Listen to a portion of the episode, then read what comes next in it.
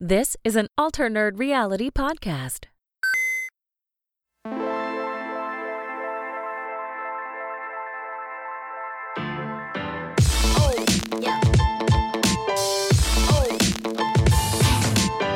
Welcome back to the Alternate Reality Podcast, a podcast for all things nerdy, all things gaming, basically all things awesome. I'm one of your returning host, Chewburger84, and joining me as always, rumor has it, he is a pretty awesome guy. It is Hebrew Hammer. How are you, buddy? Ayo, um, doing pretty good. I can't believe I just started off my section with Ayo. This- That's like 10 years ago. Um, I'm gonna, I know. I'm gonna go ahead and apologize for that one right now. But uh, yeah, Fine. a nice Adele reference once again that you weaved in there. Pretty good. It was a subtle one. It was a subtle one. Well, you were complaining that there was no theme for you recently Yeah. with your introductions. Yeah, I mean the Tom Cruise ones were really like it was the pinnacle for you, I think, with the Tom Cruise references. So I feel like that's where we start. I mean, if you want me to really get like there into the has to be another actor, my bro. There has to be another actor that I have not really seen much of that is in everything, and I think it might be Nick What? Cage, realistically. Oh, now we're talking. Yeah. Nick Cage movies in the intros. I'm on board. I think like realistically, I've seen like like only a couple of his movies, and one of them, like the best one that I've seen of his, is the original. Uh, well, let's just start Ghost there right now. Let's just say that uh, this man is harder than the Rock. It is Dahooch. How are you, buddy? Doing pretty good. Nice. Welcome That's not my greatest work, but you gave me like a second to come up That's with true. something. So there we go. Hey, that's okay. I'm, I'm, I'm all right being introed with that particular uh, Nicolas Cage movie. Do you know what we could do? We could actually make everyone. Uh, we could do like a Connery intro for one of you and a Nick Cage for the other one. I feel like there's deep wells on both sides there, and then we're honoring the greatness of the movie of The Rock, uh, an actually good Michael Bay film uh, every episode. yeah, Ooh, yeah, that's true. An actual good Bay film. yeah, so rare. A good Bay film. I know. A hundred percent a diamond in the rough. All right, let's get the shameless shilling out of the way. This episode is the gaming news of the week, which you might as well just call it uh, Nintendo BlizzCon. Uh, with that's all that we're talking about this week, basically. So, look, if you are enjoying the podcast, folks, make sure you tell your friends about it. Make sure you head on over to Apple Podcasts and rate and review. Five star reviews, I cannot stress enough, guys. If you think we're worth it, it really does help us find new listeners to the show. Uh, but if you want to help us directly, of course, if you've got a couple of bucks in your pocket and you want to help us, uh, especially now that we have Hooch buying new equipment, uh, you can head on over to patreon.com forward slash ANR pod. Uh, anything from $5 up will get you the unedited version the same day that we record. So if you are someone that likes to, you know, find out what deals are on for the weekend you're listening to it, uh, we do post that version up there straight away. And then, as you heard, some of the higher tiers can actually interact in the show. Actually, they didn't hear because it's on Patreon. Um, they can participate in a pre-show chat for bonus content we post every single week. Boys, video games, lots of news, lots of stuff. We're gonna have to get straight into it. Before we go all Nintendo and Blizzard, though, there was one story which I felt like I needed to bring some rage to before we get started. Just get bring the heat real early, if you will, before we then get real excited about all the good stuff from Nintendo Blizz. And that is John Carmack, who has brought some wonderful titles over the year, uh, over the years from ID Software. He, he's always been at ID, hasn't he, Hooch? Or is he somewhere Yeah. else? Uh, I don't believe he's been anywhere. I think he always has been id. Yeah. Right. So we know that scalping has been a massive problem for the last couple of years where, you know, these people run bots and then they buy up all the new technologies like the, you know, Nvidia graphics cards or PS5s or Xboxes and then there's nothing left for people. And then they put them up on eBay and they charge just crazy amounts of money. So statistics came out this week that they believe that since the birth of uh, the new consoles and the Nvidia issues in the last year, that scalpers have probably made around $82 million in the last 12 months, which is a giant fuck you figure uh, for those pieces of shit. Yeah. Starting off. Absolutely. Now, Yeah. John Carmack came out with the idea this week going, guys, this problem's not going away. Why don't we make it, you know, more upfront? Why don't we make auctions? That when a, a new product releases like this, we put it online, we make an auction, and rather than this whole scalping thing, uh, that we have people have an auction. And then that way the developers are the ones that get to keep that profit. So it's not let's get rid of the problem. It's like we want that money Let's back to us, please. problem. Yeah. Mm-hmm. And to basically say, fuck you, poor people, eat a giant bag of dicks. Console should be for the elite only. Yeah. It's Yeah. so dumb. I mean, It's it- so dumb. Yeah, I mean, they basically like at least now we still have a chance. Like I was able to go in Yeah. there, and you know, it took a while, but you know, through time and effort, I was I was able to get one of each. But like if if they did that, then that's just a big middle finger to anyone that is not super rich, basically. So fuck that plan. That's just them literally exploiting the fact that it's that this is already kind of done to some degree and saying let's just take it 100% and profit off of it ourselves. So fuck them. I can't believe that guy said Yeah. that. So he's a boomer. And I'll tell you what was linked to this story as well, Hooch. I don't know if you saw this article during the week. Um, NVIDIA is re releasing some of their older cards as a way of being able to get around the current shortages they have for the 3.0 series. How is that going to work? Nobody wants the older cards. Well, in some cases, maybe if you want to build a PC right now, what else are you going to do? Like if they don't manufacture some of the old cards, because they use different hardware, obviously. And Yeah. rumor has it like a lot of this is because of like shortages in the chips and things coming out of China. Mm-hmm. Obviously, then there's trade, you know, disputes that have led to this as well. Yeah. But here is the kicker, right? Now Nvidia's getting in on the greed because they've increased the RRP on cards that were released in 2015, motherfucker. What? Ah. I'm so upset this week with that. Like just watching because that's the thing. Scalpers have created the problem, but now they've opened the door for those prices being okay, Yeah. right? And I They've hate normalized this. it. I hate it so much. Like we, this is where you need someone like AMD to come out and go. You know what?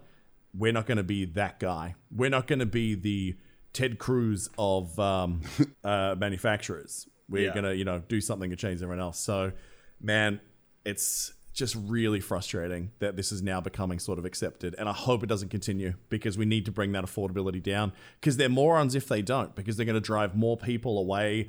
And I think part of it might be a cash grab too, because for these companies, like everything's on a timeline now. Because when people make Stadia work or make, you know, xCloud work, once that's successful, all these things are dead, mm-hmm. right? Yeah. So if mm-hmm. you're going to give people the ill will now by doing this kind of shit and being the agents that people don't like to deal with because they deliberately jack up their pricing, you're going to encourage people to walk away from it the second there's another option. There's not going to be any nostalgia for, yeah, but I really want to support Nvidia. It's like, no, you guys price gouge. Fuck you. I'm going to go to the new technology that uh, you know is all online. I think that there's a level of mutually assured destruction, at least with consoles, because basically there's two consoles that are always neck and neck with each other, PlayStation and Xbox.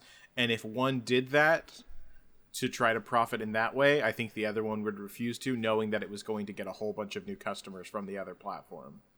So I, I think that Well, would Nintendo's winning the console war right now. Yeah. I'm not surprised by that because that offers that that's appeal. Like I've I think the Nintendo platforms usually always end up outselling because they have more unique games like specific to Nintendo and it's a broader audience on all games. So that's never really surprised me. Um, yeah, I mean, it, they, I mean, when it comes to console exclusivity, you can't beat what Nintendo has. You, Exactly, you yeah. can't play That's anything. And I mean, not only are their games popular, and you can't play them anywhere else. The other thing that it also has is affordability, Yeah. right? So And people and who can't mobility at this point too.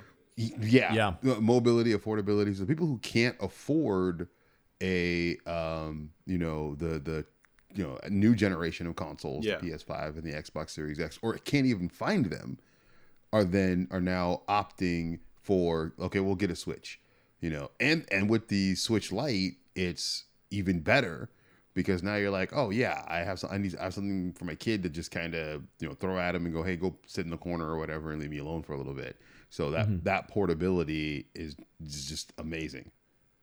Yeah. Yeah, and multiplayer too. Like, I mean, Nintendo is one of the few platforms that really encourages couch gaming. That's true. Like all the all the PS5 and all those games that are on there, like split screen gaming is so few and far between now, except Nintendo. Like they're mm. one of the few that you sort of go. It if you had to buy a, a family console, it's probably the one.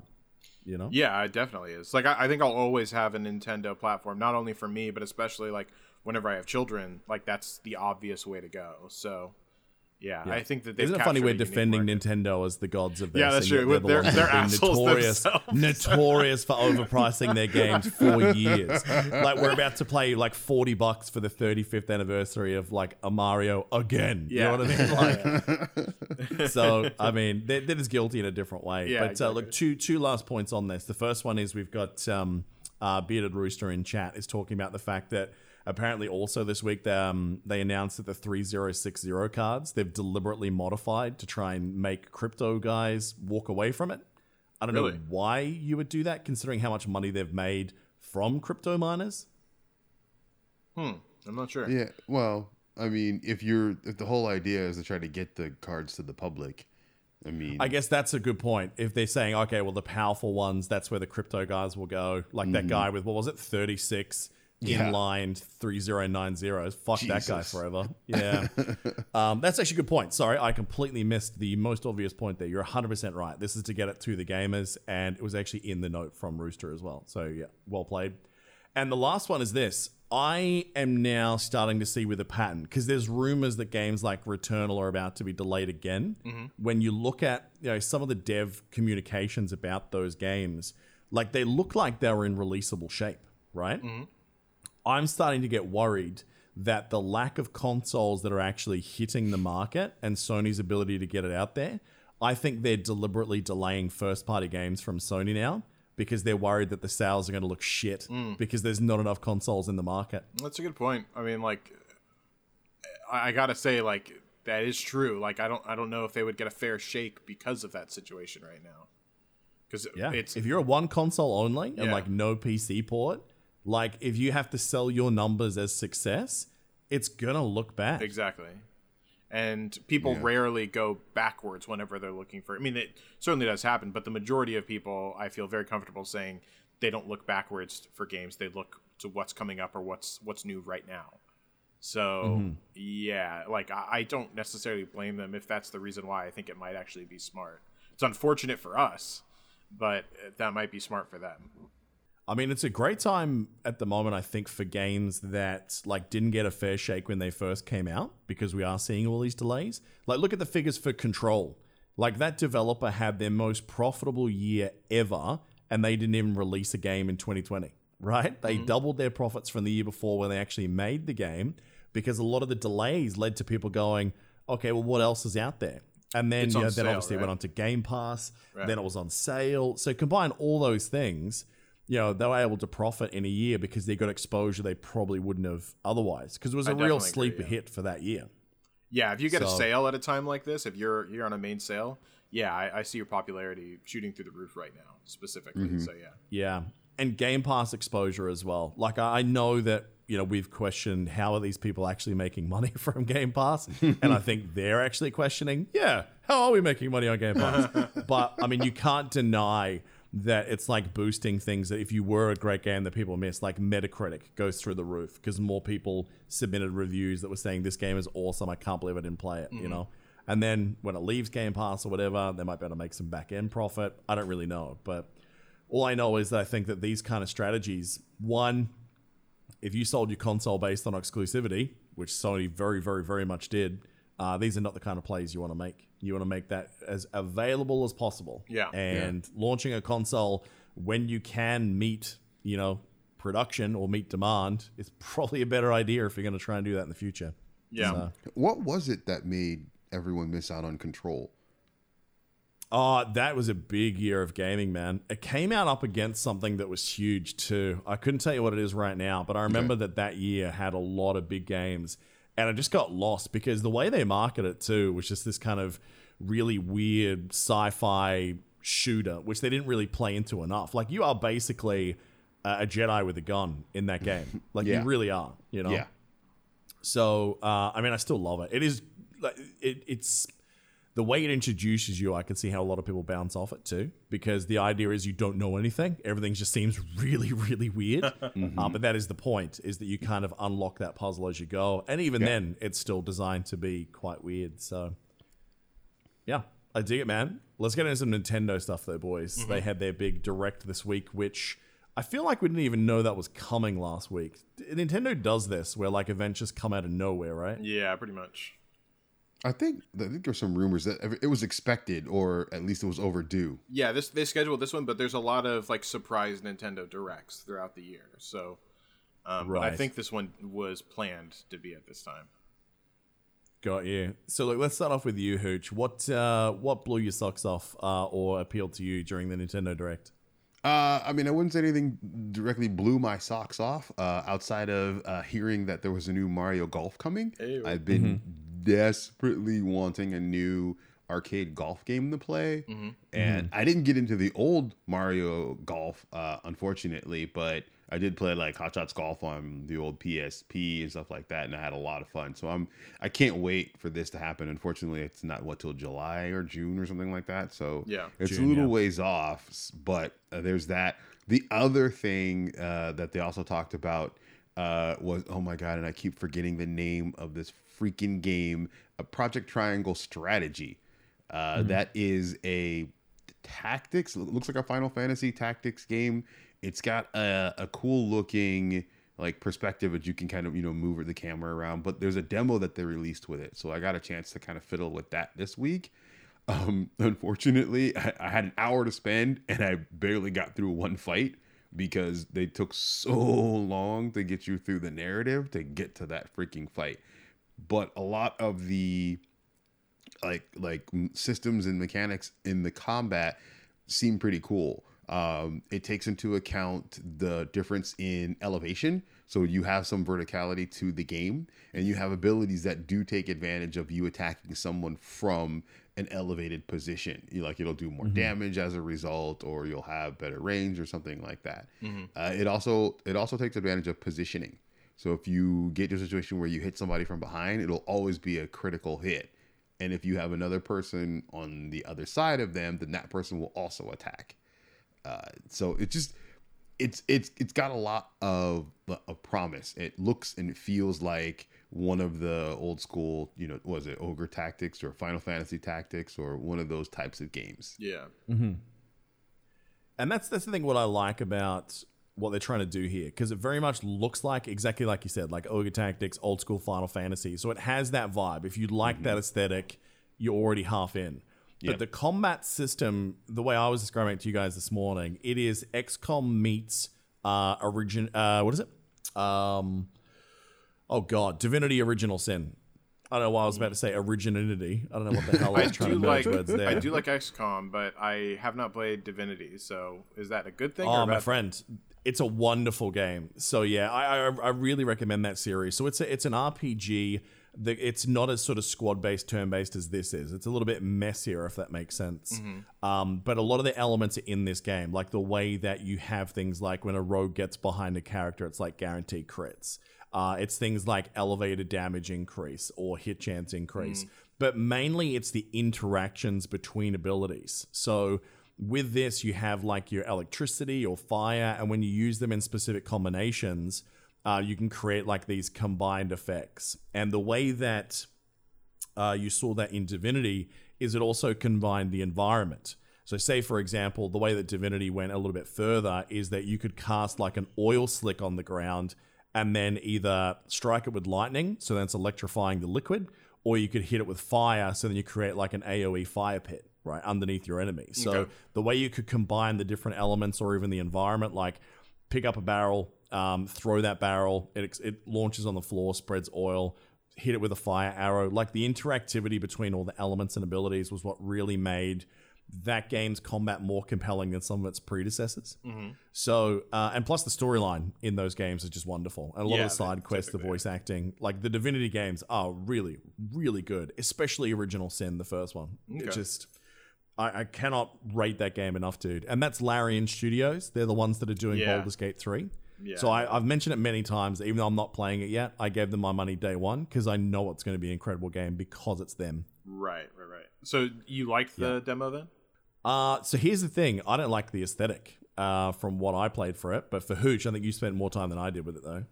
Yeah, I mean, it didn't it it, it didn't like rub me the wrong way. I'm still interested in it. I, I kind of want to explore it more. So I want to dig into the demo a bit more before I make a final decision on it. But it it does actually look like it's it's going to be something that I might enjoy. I haven't had a good tactics game like that in a while. So Actually, Rooster put in a very good point. In uh, Baldur's Gate 3 Hebrew, um, Larian just announced that they're going to include a druid class. yeah, Oh no, that's a good call. Here he is. That's He's a back good in. call right there. Yeah. Yeah. I mean, I, I had always planned to play that one anyway, so yeah. I mean, that, that's just an extra bonus. So I know. I mean, that's the thing, man. It's it's that company. I've said this before on air. I think that company gives me old school Blizzard vibes. Yeah, That they'll just say, "Look, guys, it's not where we we would want it to be if we were you. So we're going to keep working on it until it is at that point. Then we'll release it. You know. Yeah. Um, or you know, we're really happy with chapter one. We're going to release it. Like it had bugs like out the door, like everywhere when I first played the early, early, early access. But I know them. I know what they're going to do with that game, and uh, I trust the process. So yeah, but yeah, this Triangle Strategy game I think was probably the strongest announcement they had on there because it is so different but same same feeling at the same time. And the fact that they're saying that your narrative choices will make, you know, incredibly different playthroughs is always a bold claim that so many games fall short on. So I'm curious to see if they actually deliver on that. Yeah, Yeah. we'll see. Um, I would be remiss to, to not mention the fact that, um, you know, I, I'm going to get told off if I don't say they also mentioned Animal Crossing Mario crossover. So, uh, you know, my, my, my daughters are going to be happy about that one. that is a very interesting. I mean, move. s- skins are nice for game, especially for that game because that is basically, um, you know, bedroom designer 2020. that, that is Yeah. the case. And there were other things like the, the there's a Skyward Sword, uh, Legend of Zelda uh, uh, HD remake coming. So, you know, if How you didn't HD play did it- that look to you? That trailer did not make me think they've spent much time on that. No, it did not make me look like, oh, this is totally HD. Yeah, right. Yeah. Yeah. Like if it looked like Breath of the Wild, I'd be like, dude, I'll, I'll buy it now. You know what I mean? But it, Yeah. it very much looked like exactly where it came from. So Yeah. Here's another question I have though. They mentioned a lot of games that weren't initially like on the Nintendo system that are coming out, like Ninja Gaiden. Um, you know that whole Ninja Gaiden, what Sigma two and three or whatever, are all coming uh, as expansion. Like, uh, what was the other one? Apex Legends is also coming. Um, Yeah. a lot of stuff is being ported over to the Switch. I'm not quite sure what I think about that because it feels like they're not unless you're playing it in docked mode, you're not going to really get any sort of visual upgrade. And a lot of these games, it was the graphics and the visuals that made them appealing. Well, I'm gonna I'm gonna bring out the mobile phone thing here as well, and so just with those sort of games, like look at the success of Call of Duty on mobile phone. Like a lot of Yeah. people want to be able to play that on a couch or on the road or wherever. So I think there is a demand for a handheld version of things like Apex Legends. I was or about to Overwatch. say- uh, I, I think I'm more think so. inclined to play play Apex Legends now that I can play it on the couch or in my bed.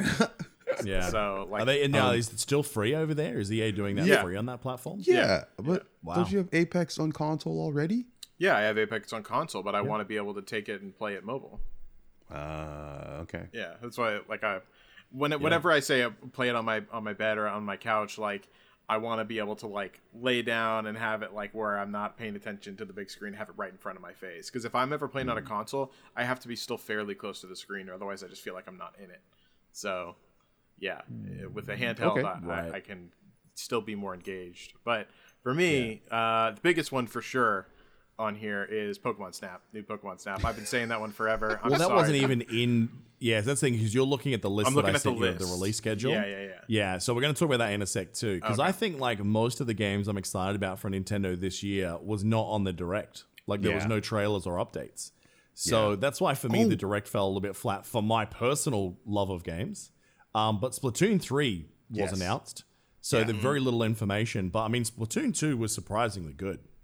Yeah, I, I bought it Yeah. and I played it, and it, it was a. I didn't get as much fun out of it as I think I would have if I was a bit younger, but it still was like a good time. I, I my kids really really wanted to play Splatoon. We kind of let them play it a little bit. They they liked the uh, Splatoon. Was it the original Splatoon or Splatoon two? Splatoon two Uh, was on. Splatoon, yeah. Splatoon two. They they really liked, and um, I, I I'm curious about three. I, I'm again, I, I didn't get into it, kind of like you, Yeah. when it when it first came out, but I, I I do know of the characters, the Inklings in Smash, which That's is there was why I got the game was because they had it in Smash, and I was like, "This is a cool character. I wonder where they came from. Yeah. Well, then did you play Xenoblade? from." Uh, no, I did not play Xenoblade. Then you don't know the characters from Smash from Xenoblade that are coming to Smash. No, but I did read about them on their bio. I, I always, if I like want to main a character, um, I will usually end up going and like paying some attention to them as far as like their background and their origin, just so I can get invested in the character. So I do know a Yeah. bit about that. I just haven't bought and played the game because I knew that one was going to be a long haul because there's so many um, iterations of the game. Yeah. So yeah, I wasn't going to take that time up. Now, I will say this: when you look at the release schedule for Nintendo, we've been talking a lot in the last couple of weeks with cancellations or pushbacks to later in the year. That what was a very chock full quarter one, quarter two was looking pretty barren now, and we expected that to get worse. Nintendo has obviously looked at everyone else and gone, "Pff, "Idiots, we'll take this." I actually did not realize how many like reasonable title games they have coming out in the next four months. Like it's actually pretty good. Like I mean, they had a big month already for February because you got Super Mario 3D World, Bowser's Fury's been getting some pretty great reviews to the point where I'm contemplating picking that up. Yeah. a lot of people are talking about how good that game is. Hmm. Okay.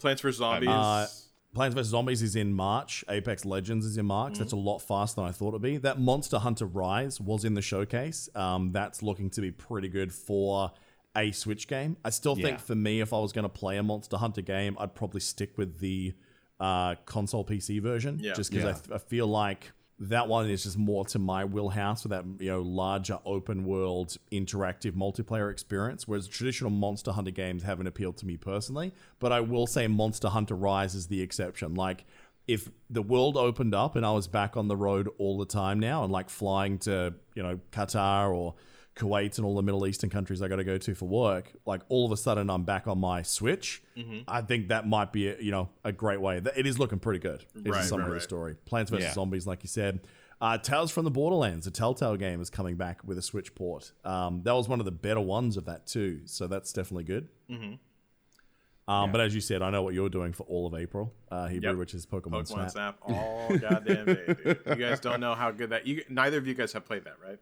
Nah. Play it. No. Whenever it comes out, play it. Trust me, you'll love the hell out of it. You will understand. Uh, Yeah, I'll probably I, mean, be I, I liked to an extent the N64 game, but I was all about the battling, man, back in that day, Yeah. back in that age. like I said, I was very disappointed whenever I first got it because I was like, "What the fuck is this? It's some kind of like camera game." And then. I started, I started playing through it, and I was like, "Holy shit, this fucking game's amazing!" So you, yeah, right. yeah, just trust me. Yeah, I mean, it does look impressive. Like what we have seen from the new Snap game with that trailer, like it definitely looks like they're taking advantage of hardware upgrades. Like it's the first Pokemon game in a while uh, where I've gone, okay, we- we're getting closer to what we kind of all want from a Pokemon game from an aesthetic point of view. You know? Yeah, it's it's So- just um, it's just good, no stress fun. You know what I mean? It's like Animal Crossing, but a little more high stakes. And here's the thing, though: why are we in this deep into 2021 when 2020 they were all saying that was the year we were going to at least get the announcement of the new style of Pokemon open world RPG?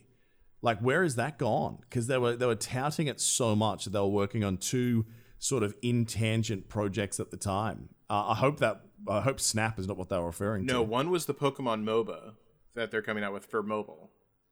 I, I forgot that. all about that. No, no, no. I'm saying that they were working on two RPGs. They were Oh, saying the traditional experience, Okay. like they did for was it Sword and Shield, Yeah, was like yeah. one of the projects, but they're also working on a new style of Pokemon open world games. I forgot about the MOBA. Hmm. I forgot how much I wanted to play that. Yeah, Dude, that When is MOBA. that due? Uh, not for a little while. I checked up on it like two months ago. There still isn't like a, a date. Damn it! Yeah.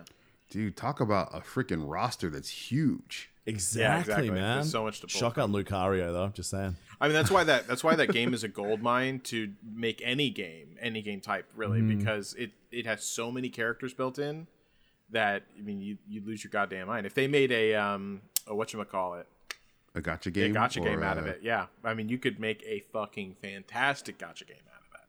So Oh, and you already have like because each each Pokemon has an evolution process. yeah, like it, it is Oh it is God. ripe for a gacha. I don't know how they haven't done it yet. It's it's perfect. So Yeah. Yeah. Well, I guess that style of monetization system, Nintendo hasn't quite gone in at. I mean, don't get me wrong, they've certainly made some curious decisions on monetizing certain things. But you Well, know, I suppose there is Pokemon Masters, gone but that's far. not quite. It's it's a little different. It's yeah, yeah, it, not enough people can be out in the field at the same time for a typical gacha. So Yep. Yeah. Uh, May is uh, Famicom Detective. They resurrected. Miitopia is being ported across from, I think that was Wii U that was on uh, World's End Club Knockout City. The Legend of Mana remake, which they showed us some of in this, looks like just, yeah, slightly newer coat of paint. Um, It looks okay. The Ninja Gaiden collection, um, which I think Switch is probably the place to do that. Uh, if you wanted some really hard games. Did you guys ever play Ninja Gaiden? yeah, Yes, I hate that Oh, game. soul crushing. Anyway. and then uh, Mario Golf, which I have to say, the new game modes actually look quite exciting. Like, uh, you know, with the power ups and then like the speed mode where you don't have to wait for other players to take their turn. It's you hit the ball all at the same time and then you have to like run to the next one. I'm curious to see whether like you can actually like try and hit other people or like, you know, kick them to stop them from getting to their ball. Like, there's a lot of exciting dynamic gameplay that I think golf kind of needs as a base for me. Like traditional golf Yeah. games, I normally bounce off of. But if you Yeah. tell me if someone's about to tee off, I can throw a turtle in their face, I'm on board. Oh my because God. that'd be great. yeah. I'm not a huge Yeah. sports guy, but I do like the Mario sports games because of silly shit like that. Like Mario Tennis is still one of my favorite games to date. So Mate, did you ever play Mario Soccer? yeah, I did play Mario Oh, Soccer on That on the game Wii. was fucking outstanding, It and was I would great. murder someone for a sequel. Oh man, because all the big power ups. someone Uh, who was your boy in that? I was all, I was all DK in that game. Uh, I, I don't remember now. It's been too long. I want to say man. probably. God, I miss that I want to say probably Boo because Boo's always my my main typically. Interesting. Yeah, so I want to say Boo. And then getting or into Dry summer, Bones. we've got uh, or dry bones as well. Yeah. Uh, so July we've got the Skyward Sword remake. Uh, August is more about ports. So Samurai Warriors, um, Fall Guys, Ultimate Knockout Edition. Outer Wilds, I think, is a great game to port on the Switch. I think I've told you guys about this one before. It's like the time loop game uh, set in outer space, where basically you have 22 minutes, uh, and then after 22 minutes, it resets to the base point uh, as you solve the mystery. So um, that's a, a very good game, I think, for Switch. Yeah, that's fair. Yeah. So yeah, Nintendo still doing things and uh, probably carrying the slack for quarter one. I think I'm actually going to whip the Switch out again if we keep getting these delays. I think Oh, is there's that what they only call like it? one game whipping Whip the the Switch, Switch out. out? Whip Yeah, the Yeah. Switch out. Yeah. you get arrested for that. yeah. I won't be stuck All just playing Smash. There you go. Just playing Smash. I haven't actually picked up Smash in quite some time. Now, boys, BlizzCon. Now, it happened while I was sleeping. Yep. So you guys are actually going to have to carry this section pretty hard for me. But let me say one carry. thing that did came out that I'm going to get passionate about, which was the arcade collection Mm-hmm. that they just brought out. Uh, with the uh, is it how much have they remastered them? Hooch, should I actually get excited? For They have Blackthorne, It, it Lost doesn't Vikings, look Rock and Roll? like it doesn't look like they did any remastering. It looks like it's just the originals. Maybe some Yeah. audio remastering, some upping in the. They did do. They did fix the aspect ratio so you can play it in like sixteen by nine. Uh, like it was full screen on my super widescreen monitor, if I remember correctly. Uh, Yeah, it- sometimes yeah. that works against you for an old game though. Yes, sometimes it does. But I think you, you could do things like save your plays, rewind, or if you mess something up and go back. Uh, There are a lot of yeah. I, I think there are a lot of features on there. I didn't see those features on the arcade version for PC, but I'll have to go back and check them again. Uh, the one issue I had was it remapped all the con- not remap, but the controls on when I'm using my uh, PS4 controller on my PC. The X bu- or the sorry, the square button is actually the A button. So it was just I have to get my brain around that a little bit, but uh, you can remap the controls if you need to. Oh, well, So that's a, yeah, that's exactly. So there was that. Rock Plus, and Roll could just- Mm-hmm. Racing on Super Nintendo was a game that I feel like I reference it when I'm talking to people, and a lot of people have no idea. Easily one of the best soundtracks of like that and the N64 generations combined. Yes, like, it- and I still don't understand how they've kept the licensing for this re-release because we're talking like really big bands that are notorious for suing anyone that plays more than four seconds of their tracks on like YouTube, right? Yeah, So yeah. it's amazing to me that they've kept that. Lost Vikings was always a fun platformer, and Blackthorne takes me right back, man, because like Prince of Persia for me the original. I'm talking side-scrolling platformer with the uh, spike pits of doom that was actually quite difficult at its time on PC. Yes. Yes. Um, when Blackthorne came out and it was a like there was a shotgun character that was like Prince of Persia, I was like, dude, I am so into this. Um, I've got a lot of nostalgia for those two games that I'm sure the second I play Rock and Roll Racing or Blackthorne, I'm going to be going, yeah, I should have left that memory where it was. But um, still going to try and buy it, I think.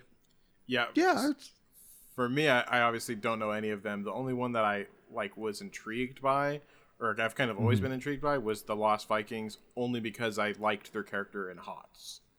So They, yeah, the way they did that in okay. HOTS is like very different from MOBA, man. Exactly. I actually really thought it was cool. yeah, Yeah. So that that's been kind of my thing with it. I don't know if it's worth actually playing though or not. So And thirty Well- bucks, like I mean, you but you're playing like Yeah. ten bucks each for for those games Yeah. as well. It's like it's a lot of money for something they haven't really touched by the looks of it. Yeah, So Yeah. yeah, I think if you've got the nostalgia, like understand that you might be able to ruin that nostalgia. I think if you're a new person trying to experience those games for the first time, I think you might look at it with fresh eyes and just go, "This actually sucks." yeah. compared And to- considering since you have to purchase since you have to purchase the 30 year collection, I mean, really, it's kind of thing like, is there anything else in that collection that is worthwhile to you? none of the other the other For- two games do not look interesting to me at all. So No, yeah, but I mean, like, just like it's Diablo stuff, WoW stuff, um, oh, the cosmetic the shit. over- the- yeah, the, the Overwatch stuff. Like, if any of that is sort of something that you would get use out of, then you know maybe consider it. If you're just buying this simply for the arcade collection, I'm not hundred percent certain that it's going to be like you're going to feel like it was a, a valued choice. all right, I'm just gonna pass on it then. Yeah, As lo- I mean they'll discount that down the track. I mean, Oh, right yeah. now it's like fresh. Everyone gets excited. I think once people actually watch a YouTube video or two of like people streaming this, and they go, "Oh yeah, I remember now." No, I'll leave it. You know, I think there'll be a little bit of that. I think people are buying on, "Oh my god, I love this when I was a kid," and I need to mm-hmm. buy it right now. That's that's ultimately what they're doing. Um, I mean, they might do something dickish like what they did with the Diablo One remaster, where they made it timed. Because I actually never got to play that. It was Diablo One redone in Diablo 3's engine mm. temporarily, Ooh. which I would I would pay money for right now. And that's why let's go straight into that. Diablo 2. Mm-hmm. I only watched the trailer for it. Mm-hmm. I haven't seen any of the information. From what I saw, it doesn't even look like they've brought it up to Diablo 3 graphical standards. I was a little bit disappointed from that trailer and what I've seen so far. Uh, What's your take on actually, it, Hebrew? So yeah, like I, I watched through it all. I, I watched through all the interviews and everything, and um, it was interesting because one of the like most prominent D2 streamers, guy that still streams the game to this day, huge in that community, has a massive following. Um, he was the one interviewing uh, the guys, which I also have to say is a weird situation where like in in almost all of the Diablo um, situations, like they had big streamers come in and interview the um, the developers. So that was a, a, a weird situation, but also kind of cool because they actually knew the questions to ask, which I thought was pretty Hmm. Interesting. Um, But anyway, so this guy he was geeking out on it because he thought that it was a, a, great situation that what they did, and, and they brought up a lot of good points as to why it looks the way it, it does. So basically.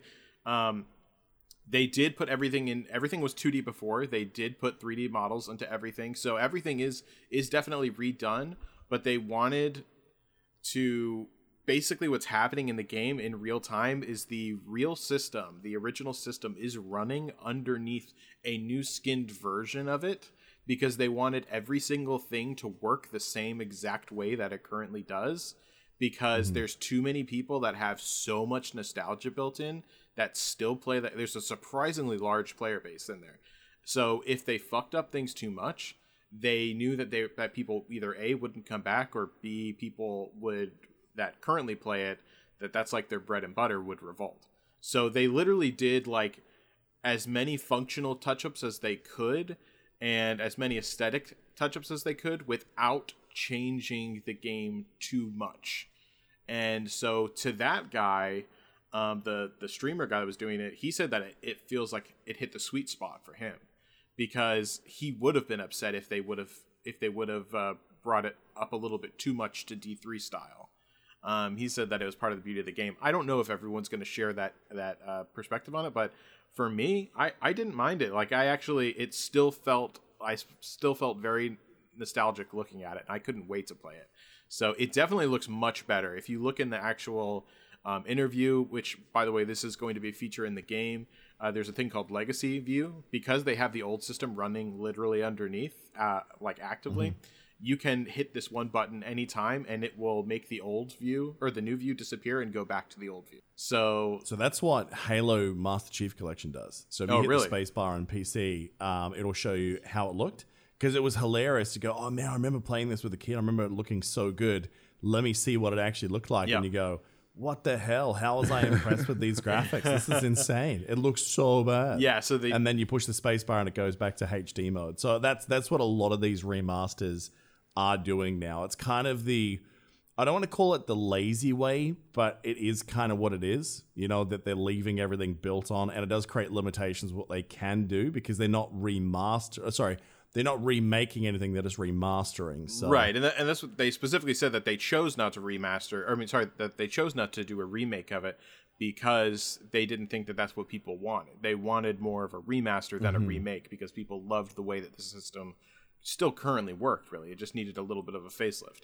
So that was their idea behind it, and I do definitely like they they showed the. Uh, um, the differences with the you know with the legacy view and I gotta say, it whenever you're popping through that, it does make a hell of a difference. So um, it definitely okay. it, it, does look much better. Um, I would highly recommend watching the interview if you're interested in that process at all, just because it's a fun watch.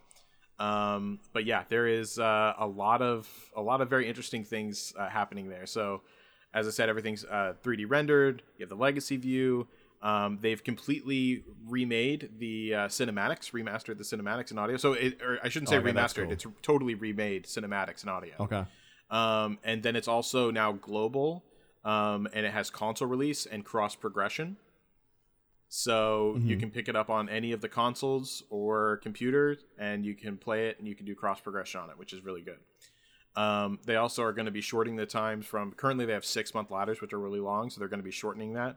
They didn't say exactly to what, but that's what it is. And then also, uh, as of today, they said you can sign up for their alpha. So you can sign up for the alpha okay. um, today. And then they said the full release will be at some point in 2021.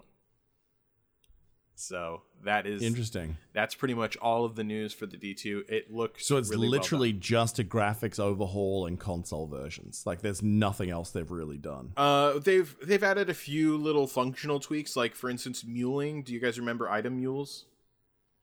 Oh yeah, yeah. So like they've kind of like they knew people did that, so they were like, let's just make an easier way for people to do that, and they have a shared stash system now, so you can kind of more yeah. easily um, just transfer between characters like that. You don't need to work the mules and go into different games and stuff like that.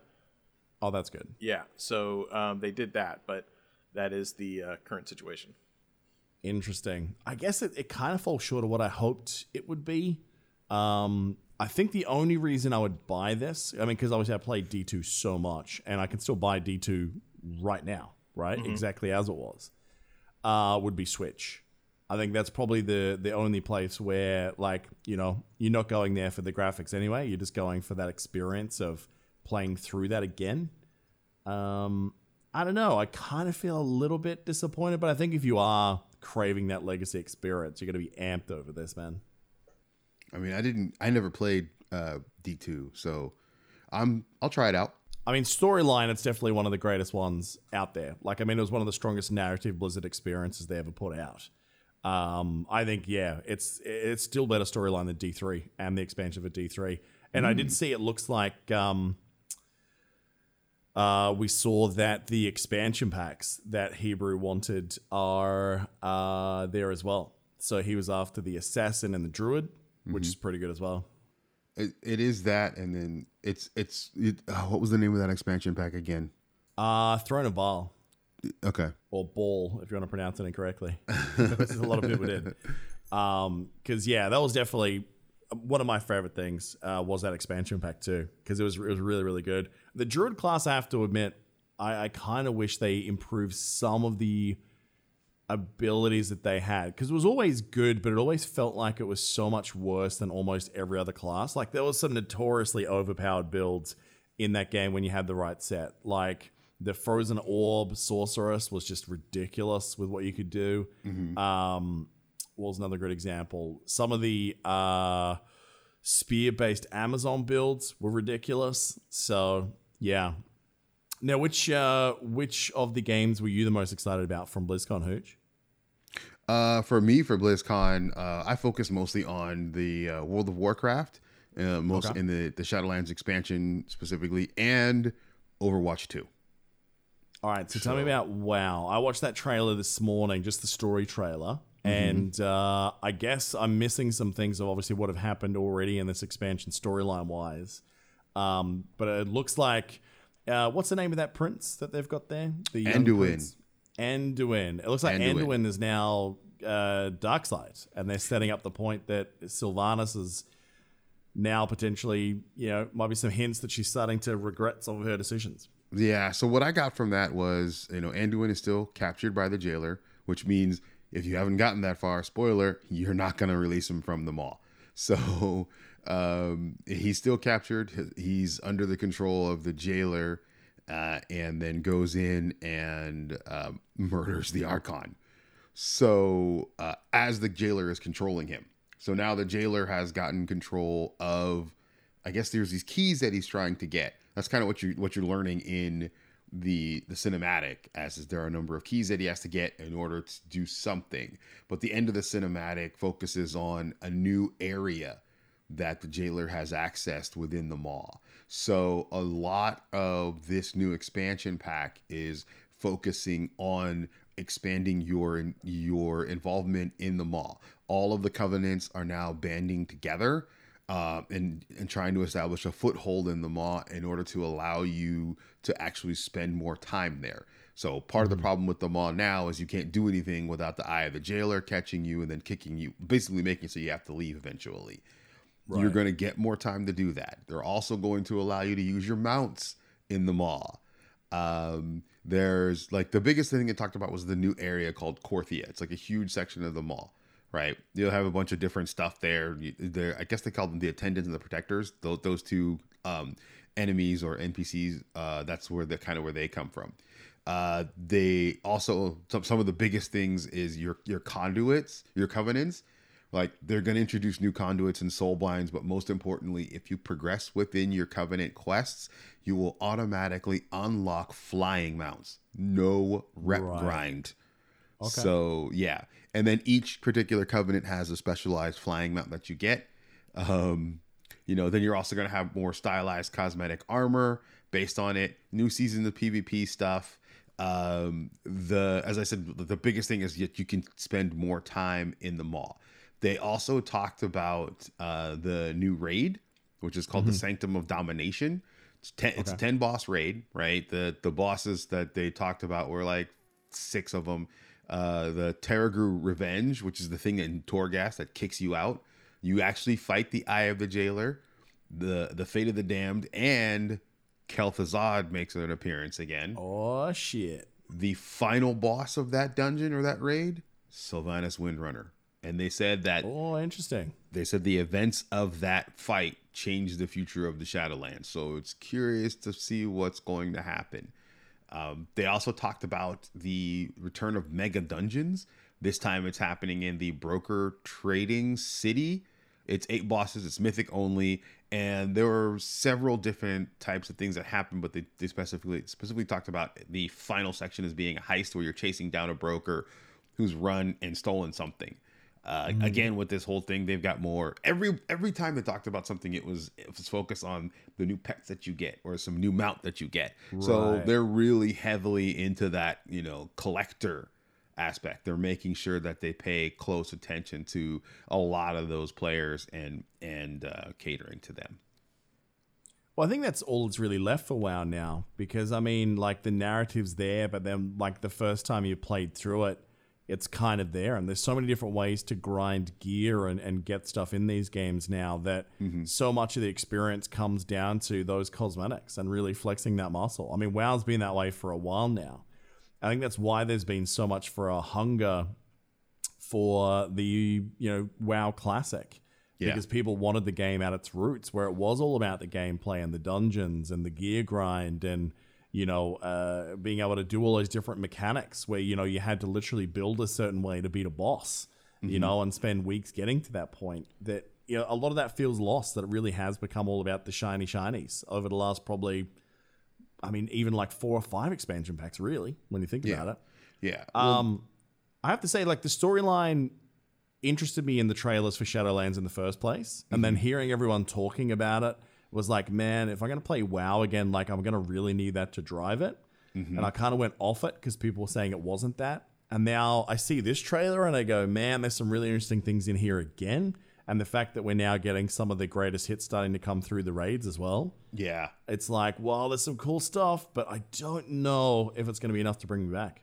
there's still some systems in there that they have problems with that uh overall don't feel 100% yet but that's one of the things they focused on. They said they felt that these systems in place were a good base with which to start. So they did they did say that they were they weren't introducing any new systems but what's going to happen throughout the life cycle of this expansion pack is that they're going to iterate on the systems improve them update them and a lot of that is going to be driven by the player base communication between developers and players and players feedback they said they've done some of those changes already but overall they feel pretty good about where the systems are as a whole it's mm-hmm. just that it's, it's just moving forward and pushing and expanding you know, like they, they did mention there weren't going to be any changes to Torghast, just new stuff they were going to open up. The Covenant system, the conduits, all that stuff. It's not anything new they're going to be adding to it, but they're just going to be expanding on it. And make it more accessible. The sounds it. Like it already sounds like I've benefited significantly from this by waiting because now I can go into this painful runaround area with a mount, whereas you guys for months have had to do it on foot. Mm, or like you guys getting kicked out of an area while you're farming. Now you've got more time to do that. Mm-hmm. Like my gameplay experience, if I started today, it sounds like it'd be better than yours was when you did it. So if they keep doing that, then I think this is something I would like to experience somewhere in the play cycle because of the story and just the story and the characters. Um, that if they make it that accessible, I can just come and do that and disappear, which is kind of what I do with WoW expansions now. Um, Yeah, I'll come back for a bit. Just pop But- in, do some LFR, and then be out. Yeah, that, that, that solves it for me. But I mean, I could wait till I guess late in the cycle and then do it Yeah. that way. Yeah. You know, I don't have to do it from here. So look, there's encouraging things there. So we'll have to wait and see. Uh, there's also some classic WoW stuff that you mentioned that before. Like one of the things that they want to uh, take into account for the classic WoW stuff. You said like I want to play this way. I don't want to have to switch and move to this new system that they have. So they're offering that as an option within classic WoW because they're starting to bring in the new expansion pack, starting with Burning Crusade, right? But the great thing about that is they're putting in uh, a system to be like I if I, I can I can have a character and I don't want to put that character through the new expansion pack just yet. So you can mm-hmm. opt to keep that character on a classic WoW server indefinitely. Mm-hmm. And I saw Even- this. yeah, even better, what they're offering, it's paid of course, is a service to copy a character. So you can then take the that character and go, okay, this one I'm going to keep in classic, but this one I'll push through the expansion packs and move that character on through Burning Crusade and things like that. You know, so really they they really talked about how much they wanted to maintain that feel and the learnings that they had come that they, that they had gained throughout the um, development of the different expansions. They felt that some cases they nerfed the boss too much, right? They wanted to. They specifically talked about a, a character, I believe it was in Sunwell, where it was too much of an issue to bring mana, like our characters that cast, because they didn't have time Right. to sit and cast. So they addressed that, and then they nerfed the HP of the character of the boss, and then they decided for this expansion pack maybe we won't do the HP nerf for classic, right? Okay. Still make it challenging. So, and hopefully they'll be doing a. They said they're going to be doing a beta soon for Burning Crusade, but Mm-hmm. they're they're definitely sticking with a 2021 release for Beta Crusade Classic or Beta, Burning So Crusade Classic. I haven't I haven't gone into classic myself. How does the subscription systems work? Are you paying one fee monthly at the moment for classic and retail, or is it one each? No, it's one fee. You get Classic automatically with your um, existing WoW. Oh, that's Yeah. nice. It's not a separate. Yeah. All right, well that's good because I was wondering there whether they were going to go, okay, you want to play on a classic server and you want to play on a classic with Burning Crusade server and you want to play retail because you're a psychopath, then like if that's like 45 bucks a month, it'd be like, bruh. Yeah. But uh, it was just one across everything that makes it more appealing. But I think that's the Have smartest guys- thing they've done. Sorry? Yeah, I was just gonna say, have you guys like thought about playing the the vanilla classic WoW, and or maybe just starting at the Burning Crusades one? maybe starting at Burning Crusade, but not at Vanilla. I did not have like I liked Vanilla when it was out because there was nothing else. But Yeah. I actually like a lot of the changes they made to make WoW a little bit more friendly. Yeah. Mm-hmm. I will say this though. I think that the magic flavor of it was kind of gone after Wrath. I think like the the right recipe. I mean, the mechanics have gotten better. The accessibility's gotten better. All of that's definitely where it should be. But like the core vibe and things that drive you to play, it feels like some of that soul started to die for a little bit after uh, Wrath. And obviously, you know, the market's kind of told Blizzard that too, because they released Classic only because if they didn't, people were going to keep making their own, um, you Yeah. know, Servers. illegal servers like they were up until that Yeah. point. And apparently they've been blown away by how many people are subbed just for WoW Classic. So there's obviously a lot of Yeah. people that feel exactly the same way. That there's a lot of things that they've done with the more recent versions and, you know, all the um, cosmetic farming that people just don't give a shit about in some cases. Yeah, They no, obviously yeah. almost screw this. I just want to stay where I am. So I think Mm-hmm. that, I think this idea is genius that you can go onto a, a classic server, a classic Burning Crusade, and I saw already they're announcing that there'll be classic Burning Crusade and uh, Wrath of the Lich King, but then telling you like which dates they'll convert across as well, so you Yes. can kind of see in advance which service you which server you want to jump on based on your you know desired journey through Azeroth. I think it's really smart the way they're doing that. So I do wonder what the appetite is going to be like for classic versions of older X packs after Wrath of the Lich King, though. Well, you know the where they went wrong with, or sorry, what you could tell where Wrath of the Lich King was the last good one was, wasn't that the last one where you had a quest to dig in poop? Uh, Maybe. difference maker. right, right there. That's the difference maker. As long as you have a quest to dig in poop, it's going to be a good expansion pack. Because what was the last raid there? Was that Ahn'Qiraj? Uh, AQ? No, for Burning Crusade. Yeah, when was Ahn'Qiraj? Uh, I don't believe that was the last one. so no, Bur- Oh, 'cause look, I Burning think Nax Crusade- was Nax was first. No, I'm talking about Bur- for Wrath, for Wrath, for Wrath. Oh, for Wrath. Uh, the last one was Icecrown Citadel, ICC. Oh shit! Yeah, of course it was. Yeah, yeah, Yeah. yeah, yeah. yeah. Now I'm with you. When was Yeah. Ahn'Qiraj? I can't remember now. It doesn't matter. Is the point of the Eh, story? yeah, AQ was early on because I think AQ came out before Burning Crusade. I don't know anymore. I mean, it's been forever, and it wasn't one of the events that I did. I know a lot of people who did like the live world events, and that's what I think is quite exciting about being able to be on classic servers when you know those worldwide events are coming. That's something that's been gone for a while, like the zombie plagues that led into Wrath. The like when the gates of Ahn'Qiraj actually open, like shit like that, they don't really do anymore. Yeah, because the servers kept crashing. Yeah, but if you know it's coming, you like build the servers around it for awesomeness. Because there was so many like fun things that happened out of that, and unintentional shit too. So Well, they did mention that that a lot of the stuff that they they learned uh, technically they they're bringing in. Uh, specifically, they talked about like server structure. How back in the day it was all the different servers were literally on different shards, and Yeah. if pe- or if people different blades, if people were trying too much to hit one, you'd get to that point where you couldn't find an instance because it was too full. Or- So they they've gone and they've updated like the data from it. They've added new code, but the data is still the same. So you know, in cloud based uh, computing and stuff like that, as and storage has allowed them to prevent those kind of issues from happening again. right, Well, I mean, none of that's really going to matter once they announce uh, World of Warcraft 2 tomorrow. uh, it's not gonna happen, bruh. Now, Not gonna happen. Actually, we should it's comment. coming. We should comment as well that we're we're recording this podcast after day one.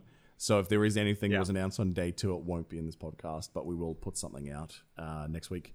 Yeah, usually they front load though, with exception of the World of Warcraft 2 Yeah. remark. But yeah, usually they front load. Now, before we get into uh, the two ones that I'm the most excited to hear about, uh, let's talk about Hearthstone. Was there anything exciting that came out there?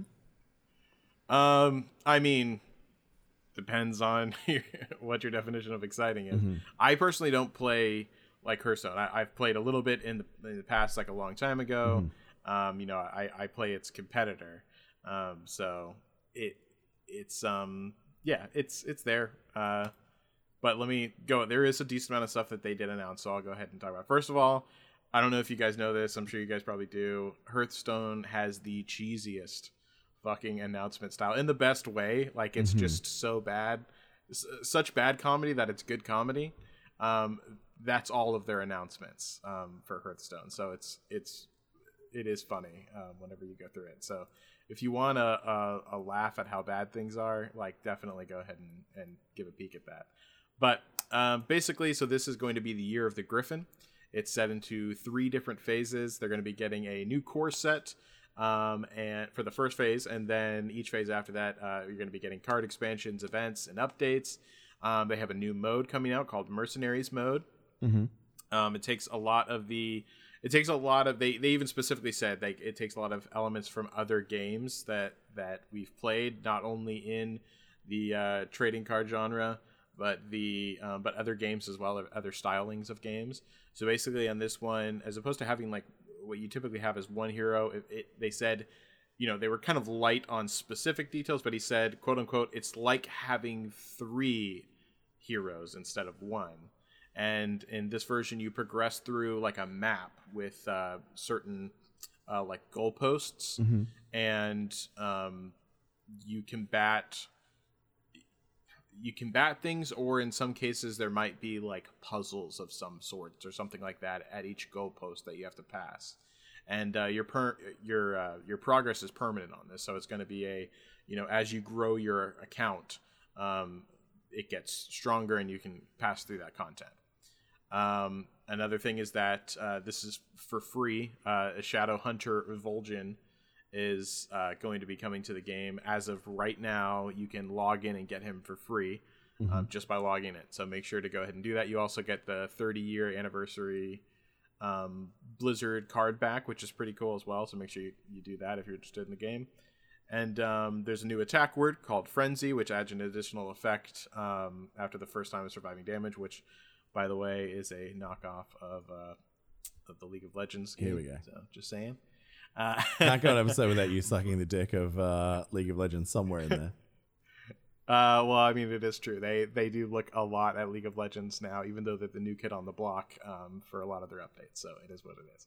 Um, so there's that, and then there's also they do have um, a, a, system where they kind of tell the narrative of characters um, through through gameplay and they, they kind of unfold these specific uh, character stories through that which i actually do like a lot and uh, so they're they've done 10 so far and they're about to introduce a new book of 10 characters that you can play through uh, the narratives of.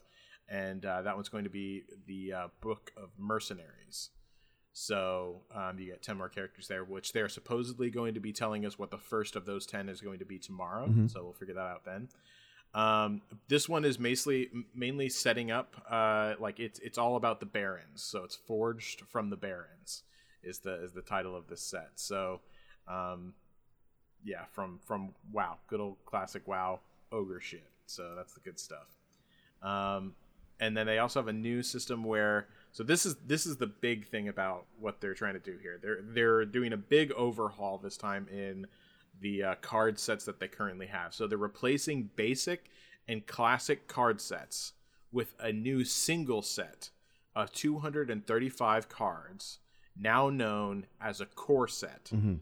And it's basically a revamped take on the classic cards um, from basic, classic, and wild, plus 20 new, 29 new cards. Basically, they're trying to take all the convolutedness of the old combine it into one thing and package it out and put it in a way where they can keep constantly updating that one thing every year get rid of the do like a culling of the old shit in that set and bring in some new stuff and that set's now going to be like free for everyone uh, that joins hearthstone so it's it's a way for them to streamline for new players um, and returning old players to just kind of make it like an easier experience for them to gather cards and understand how to play also because it there was just too many um, moving parts before, so to speak. So um, they're doing that, and they're also bringing in uh, a classic mode. Sorry, there's it's a laundry list of things. So we're making our way through. But they're bringing in a classic mode as well, which basically, if you don't like that and you want these old cards back um, that are no longer really available or they've been balanced, they do have a classic mode which uh, you can now bring back like the old version. You can actually play through old classic Hearthstone, which kind of seems to be. I guess they're kind of doing that in a similar way to uh, to WoW itself. Yeah. I think that they found out that there's so many people that do like that, that miss the old days kind of thing, that uh, they're going to do the same thing with Hearthstone. So I think that's why they're doing that. Uh, it is optional, obviously, but you can play through it uh, in all of its glory and all the same modes as before and everything like that. So um, that's a pretty interesting thing. And then, of course, there's they're uh, constantly tweaking the Tavern Pass, which is like the Battle Pass from um, you know League of Legends that they're copying, and uh, they're they're basically trying to make it more and more worth its money because it wasn't originally whenever it came mm-hmm. out, and um, uh, they're doing the Battlegrounds update. Of course, they always do this. Um, it's just uh, they're bringing in a new minion type. There's uh, lots of minion types in there, but the new minion type that they're bringing in is Quilboars, which all of you guys know from from WoW. Mm-hmm. So um, that mode is going to be featuring a Quilboar minion type now, which is new. So um, not too much information there, but just a tease of a few different cards that they're going to be bringing in, and then that's pretty much it actually. That's all of it. So a lot of information to digest from people that don't play the game at all. it's interesting because I, I did play it for quite a while. Probably the first, uh, well, the the original a lot, and then uh, the 1st uh-huh. two expansion packs a little bit. Um, just because, yeah, okay. it was after that. It, it, was very, very much like Magic the Gathering, like when I was playing that as a card game as well. Like it has a lot yeah. of the same flaws as that. Is that you get to a place where you're feeling really good, like you're really enjoying the way that you play it. And then they go, all right, new year, eat a dick. Here we go. You have to buy yeah, everything, and then like get to that point again. That's kind of where it evolved to. Is it's like every expansion pack, it was like, spend the money or because that game's gotten worse in grind versus buy as far as like the yeah. gap has been getting bigger and bigger it just felt like if you weren't living in that game you weren't going to progress anywhere near as fast uh, as the people who were buying so that's when i sort yeah. of fell off but it is interesting that they've gone to this core mechanic because hilariously that's going back to the roots of magic the gathering like every year you knew you were going to buy the 2021 core set and then over the course mm-hmm. of the mm-hmm. year you would get the various expansion packs that would come out to sort of build the flavors from there so i was nervous when i first saw that part of the announcement i'm like oh shit are they going to make people buy the core sets every year now as well mm-hmm. these greedy pricks but fortunately no, they're giving free. that away for free which i think is a really yes. good play because it means that if you're like oh man i don't want to come in like at the tail end of this season i'm going to get wrecked but you wait for the next core update, it kind of introduces a logical jump in point for people who want to come back and be almost on a level ground with a lot of other people. So I think there's mm. I think that's a smart well, choice. I, I have to say, you know, I, I even though like I, I say it as a joke, but it really is for real at the same time. Like I, I really do think a lot of this is brought about from Legends of Runeterra because you can see they are trying to streamline to a much more free to play system because they know it was so heavy pay to win before. Mm. And they've seen the success of Legends of Runeterra with their far more free to play style, um, and these these core sets and these ba- battle passes and things like that.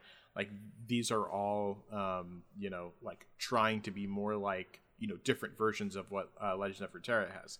So it's a good thing all in all because it's forcing you know like this game I think is now honestly going to be a much better version of itself because of that. So I'm glad, and uh, I, I, think that from what I saw, most people are very happy about those changes that are coming.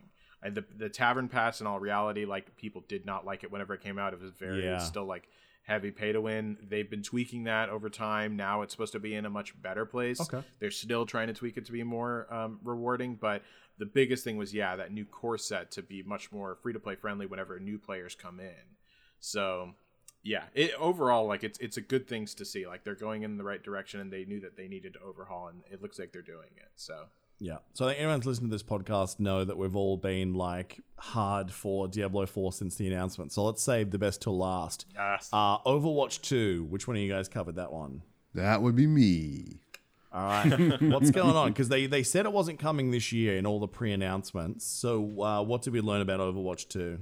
Well, then it, they still didn't actually say whether or not it's going to be coming this year. The one thing they did say was that uh, you know they feel it's in a good place right now.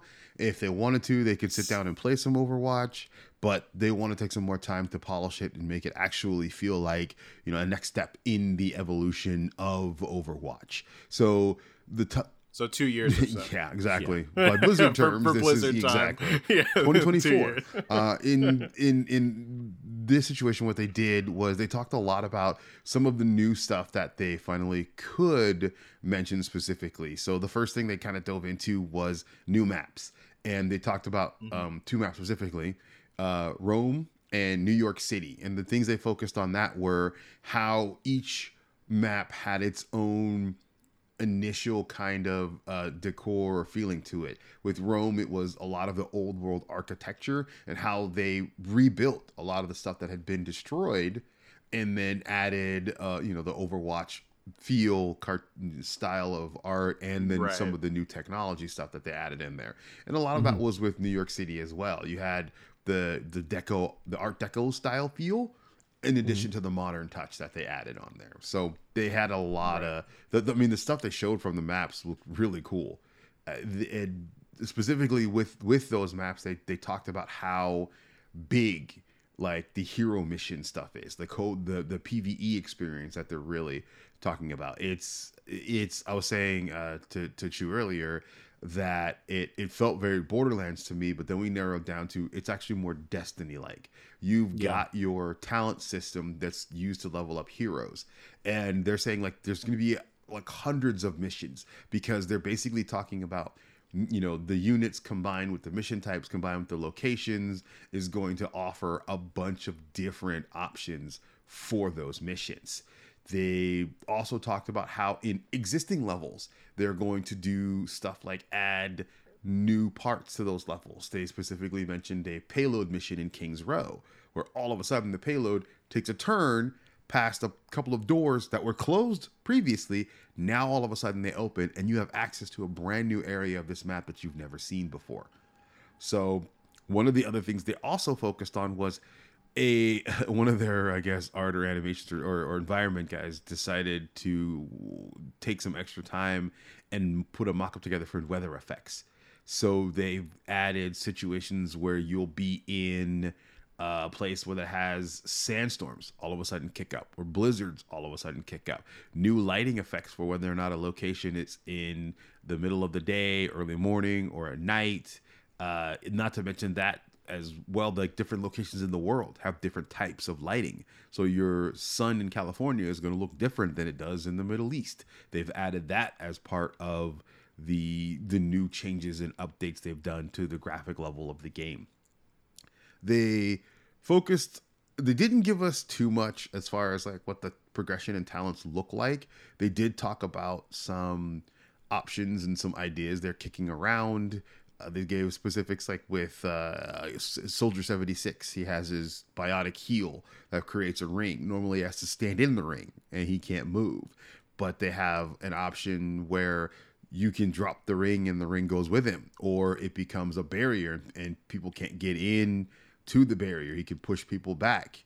They talked about things like uh, allowing uh, effects on abilities with uh, elemental things like uh, one of the things they showed was junkrat's trap having an element an electrical effect to where it'll shock enemies if they get closer step into it uh, which is another thing they've added animation detection and collision detection. So if you hit a target and that target gets bounced back, it'll react to the other targets behind it. And more importantly, they'll react to it. So they'll get knocked around a little bit. So they they talked a lot about the tech stuff that they've learned and have added along uh, in in Overwatch 2. And that's not just like the physics thing, but also with some of the characters, the character design and the art. They've made sure that if a character's costume has straps or buckles or something, they're there for a reason. They they make sense within the character costume. The some of the text or texture passes they've been able to do with the shadowing and, and things like that have given more depth and more realism to texture. So things that are cloth look like they're cloth. Things that are metal look like they're actually metal. and and so on and so forth. It's a lot. Really, the, the main focus that they kept saying was, you know, they want this to feel like it's it's an improvement, not just a expansion pack to the existing game. So things like sounds, things like animations, guns, uh, that all of those things are going to get an overhaul. One of the things I did mention that I wasn't too keen about was including a camera shake or more of a camera shake when you're firing. And my first thought was, I'm turning that off if I can. Yeah. So, yeah, it's like I I don't don't want to go through all of that. Um, the other thing they talked about was PvP and how they're talking about upgrading the the roles that each uh, group has and expanding their combat feel, giving them passives, right? Something like tanks have more knockback resistance, so you can't go around booping everybody all over the place. DPS characters move faster, so they can get into position easier. Healers, after a time, if they're not taking any damage, maybe they have a passive self healing effect that would come in. They even they one of the examples they also used was maybe Reinhardt has two uh, charges of his fire strike right? He can cancel his charge in in you know midway. So and then he can be more maneuverable when he's in the charge. Really the idea is we want they wanted to have these characters who look like they could be more menacing and more uh, physical more in your face to actually be able to survive and act that way. They felt that tanks too much right now. Were just bullet sponges and weren't capable of doing kind of the, some of the things that they want them to do and finally the the stuff they talked about was uh, a lot of more of the PVE stuff where they had the story development. You have uh, the second Omnic Uprising. These are kind of things that they've already alluded to in existing cinematics that they've already done. So your in-game cinematic intros and outros, they're doing a lot of work on those, but they want to make it so those things aren't like detracting and they aren't taking you out of the experience, but more to the point of coloring it. So if you start a mission and there's a big battle happening in the intro cinematic, when that mission starts, you should be right in the middle of that battle Right. and hmm. and have set pieces and and actions and stuff that kind of coincide with what's going on in that battle. That expands into dialogue. They're doing really a lot more with dialogue. So so much so they're going to have branching dialogue. So if you have two characters on one mission and you bring two different characters or even swap one of those characters out, that dialogue is going to potentially change as a mm-hmm. result. So the just the huge maps are another thing. So there was a lot of stuff that they didn't go into specific details, but they talked about their ideas and some of the things they wanted to do. So, hmm. hearing all that, it sounds like okay, we're going to clean up a lot of the mechanics and like really rework a lot of the characters and the way they operate, and that's all good, you know. Mm-hmm, mm-hmm. But this is this is built up as Overwatch Two, right? And Yeah. this is where we really dive into PVE. It's going to open up. There's going to be all these missions. Did they say anything about raids at all? No, nothing about raids or anything of that nature. Like no end game loot or anything. They it's it feels like a lot of what they're hoping players are going to continue to come back and play will be all tied into the talent and upgrade system. So there's there's nothing like equipable equipable inventory enough. or anything. I didn't hear anything about like equipable inventory. I may have missed it. Hopefully, I didn't, but I didn't hear anything that specifically talked about adding new stuff like that. Honestly, I think that game does terribly unless it has like ra- like some type of end game, which also includes obviously like equipable items and stuff like that. Some way to upgrade your your character. Well, a reason to play it more than once is is the real thing here. Yeah. Because to me, it sounds like this sounds like you could do something like the story in Titanfall 2. Is that you can mm-hmm. have this really great, incredible story that you can tell with like really, you know, awesome characters and the way they interact with each other and play through it once and go, you know mm-hmm. what? That was a great experience. And if they mm-hmm. sell it like that, as that, like you can just play that co op, fine, you know? But if you want to make this something that people are going to keep going back to and farming that well, what we're hearing so far, I can't see a reason why I would do that more than once. Well, so that's kind of what they're talking about with the the variation of their missions, in the sense that, that there's so much content there that it does keep it fresh and it doesn't make it seem like you're doing the same thing over and over and over again. But I I, I can see where that might be because you only have so many different types of enemies in the game. You know, there's only so many areas you can go to. So even if you were to swap the enemies out, swap some of the mission objectives out, uh, you're still in. You, you get an idea. So a heist mission is still a heist mission. A scavenger hunt is still a scavenger hunt. The only thing that changes is the enemies you're going against and the location you're at. Is that enough? It's the reward system to me. Like Yeah. it, it seems to lack a reward system. Well, uh, again, they didn't specify how long it'll take you to get through the progression tree, but they did talk about things like as you explore the progression, you look at it for a character and find out that the bottom of the tree, this character changes to be able to do this new thing. And as a result, you put in the time and effort to unlock that talent. So you But can my have understanding for that character is that that's not going to carry across to PvP anyway. So what's the point of unlocking all these skill trees? So then you can Yeah. go back and play the same missions over and over? Yeah, kind of like you know Borderlands, right? You get, but Well, but again, at least in Borderlands, you get loot. item yeah that's the problem is that Yeah. loot variation There's something is- to is the key. farm there's for. one thing that's always there's one progress bar that's always finite basically which is talents or Mm-hmm. skills or whatever you want to call it for whatever game and then there's one that is infinite which is like items basically variable items Yeah. and so like that's the end game grind right there not the the thing that's finite Yeah. so and he, here's the comment I- that I- you said that worried me that they said there's going to be hundreds of missions. Mm-hmm. To me, that sounds like it's about to get the Avengers treatment, where there in that Yeah. game there is, if you add it all up, there are probably over a hundred different missions that you do in the course of the Avengers game and its multiplayer elements so far, right? Mm-hmm. But they are all skins of four missions mm-hmm. it's the same thing over and over. Like there is literally four locations. There is like four things that are going to happen. Like it's either a collect mission. It's I mean, you look at it in the Overwatch context. Like they might say, "Oh, here's this amazing storyline," but then it's just a push the cart to the end is the mission. Do you mm-hmm. know what I mean? Like there's a hell of a lot of repetition of the gameplay itself to get to that story, and that's fine. But once the story's done, what's the driving force to keep it coming back? So I think that game really needs to decide what it's going to be before it gets there. Is it just going to be the Overwatch multiplayer experience we've come to expect with mm-hmm. mechanics that have been fine tuned and a single player story campaign that you or a multiplayer campaign you can go through that is fun and is great for like a couple of playthroughs? Sure. Or are they really going to commit to this and go to the route of Destiny, where they're going to have things that you unlocked? There's going to be seasonal events. There's going to be, you know, raids and new mission types that are going to have different types of gear. Because I think what they'll probably do is try and build it around skins. I think that you'll have to complete this content and maybe complete it a certain amount of time to get skins. But, you know, I think the people that want that is a specific crew, but I don't think it's got the same broad appeal that it could. So I'm probably a little bit more nervous about Overwatch 2 that I think it sounds like even they are a little bit confused about what this is.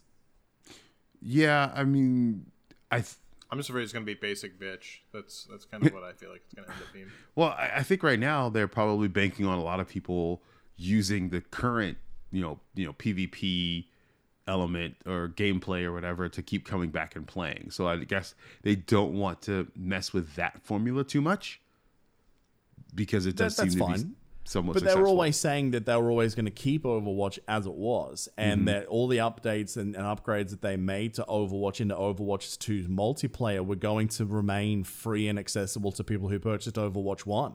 Yes. So that means that like this whole PVE thing was was sold really as you're paying the retail price and whatever ongoing fees there might be for that game. But what that experience is right now, I'm incredibly confused because like why to keep I mean you say it's to like build up your skill trees. That's fine. But mm-hmm. surely you'd be able to do that through playing through each of those missions to get to quote unquote the end. And if you keep on playing them over and over again, like what's the value? Like what are you actually getting? Because if you unlock the skill tree, that's great. What are you going to do with that new skill tree? You're going to be able to do those missions faster. Okay, mm-hmm. great. I'm going to be better. I'm going to die less. I'm going to get through it faster. What's the point? Does that mean I can do harder difficulties? What am I getting as a reward for my time of doing harder difficulties? Is it to just get platinum trophies and skins?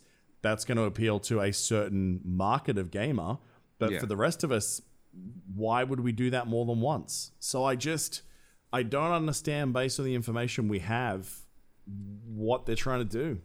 I feel like that's probably going to be the route it ends up going to because I feel like if they did have something a little more expansive, they would have said it at this point. Yeah, and it could also be a reason why they're for the delay.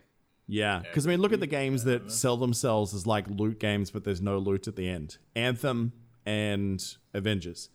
People walked away from those games inside weeks because they blew through all the content that was given to them. They maxed the skill trees, and then what was there left to do other than repeat the same missions? There was nothing. So everyone bailed on those games, and yet Blizzard's out here at the moment describing what realistically is Anthem and Avengers, but just not saying they have a loot system. So mm-hmm. there's something missing from this pitched for me. There's something missing from that whole experience. I think there's nothing. Yeah, I'm, I'm some- disappointed. some draw. End game content. Some draw. 'Cause to it- it's just the end game content, isn't Yeah, it? because it's backing down from what they said Overwatch was going to be, what Overwatch 2 was going to be. They've completely walked away from the pitch that they made to us two years ago. So What? Hope I'm I'm, wrong. trying, I'm trying to think. What exactly was the pitch from two years ago? the pitch was going to be that we were going to get uh, quote unquote Destiny uh, in this universe. Yeah, Which okay. is why would you not copy and paste the most successful multiplayer competitive game out there right now with ongoing playthroughs? Like, I, I don't understand this decision. So, I mean, I mean, I'll have to go through and watch it all myself, but from the way you're describing it, there's no hook.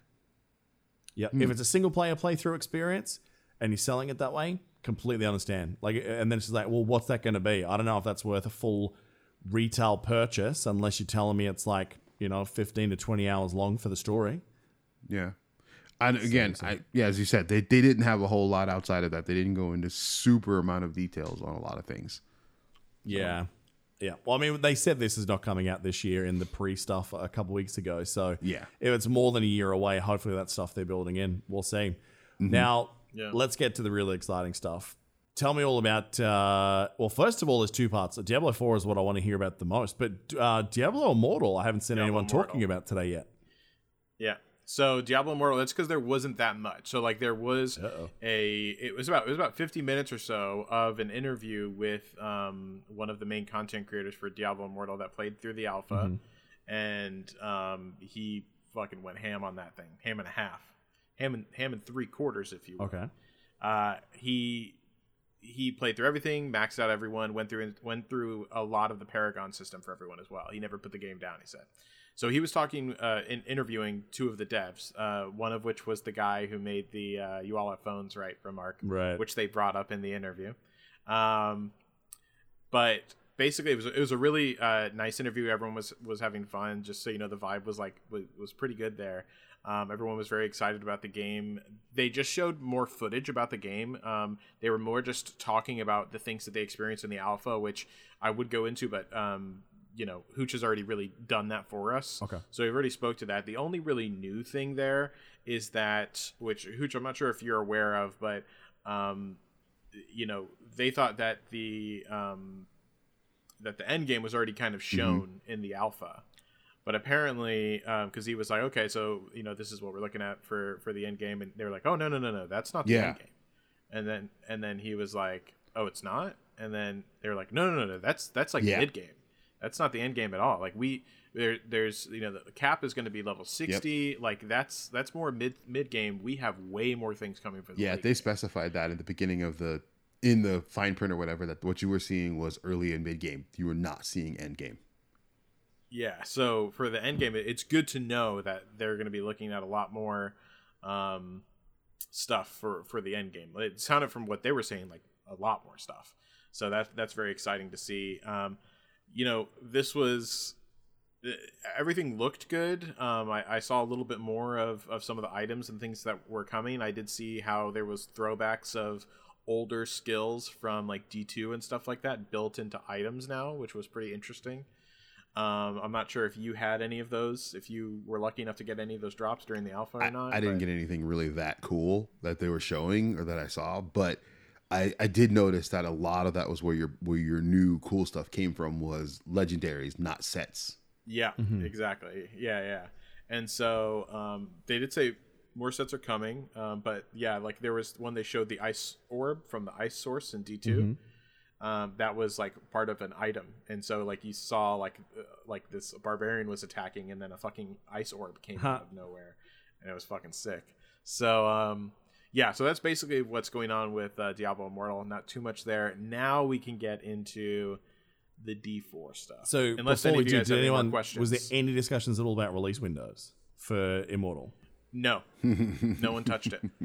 No one Not touched the release window on it. Yeah. Yeah. And then I'm curious about like obviously the games as a service model too. Like cuz obviously there's how they mm-hmm. released that originally. didn't touch it. But I cannot see them leaving it as it comes out. Like I fully anticipate Diablo Immortal is going to have like planned iterations that there'll be like events, there will be you know seasons where like gear will change and things like that especially if the abilities are tied Oh, yeah, to s- items there's no way that's not going to evolve over time with new areas and things like that Oh yeah, they said this is long. Like that, this game is long term. Yeah. So they've they've put in systems purposely um, that they know that they can evolve over time, It's because they know the longevity of this game is, is going to be over like many years. Mm-hmm. Because they want that they're not going to make a Diablo Immortal two at, at least not for the foreseeable future. Sure. Like they want this to be like the staple mo- mobile game for Diablo.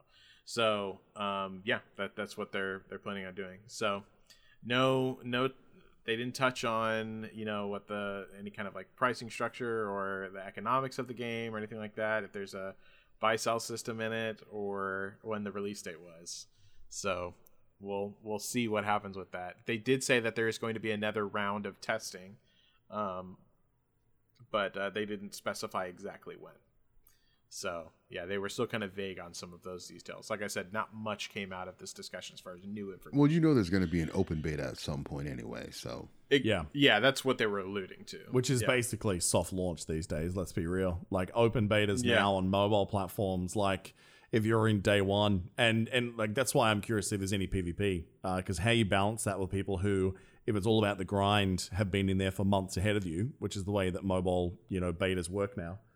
Um, the yeah. only PvP that they touched on in there, and I'm not sure if it's because uh, PvP was already a thing in the test that they just didn't even bother bringing up because it was apparent. Mm-hmm.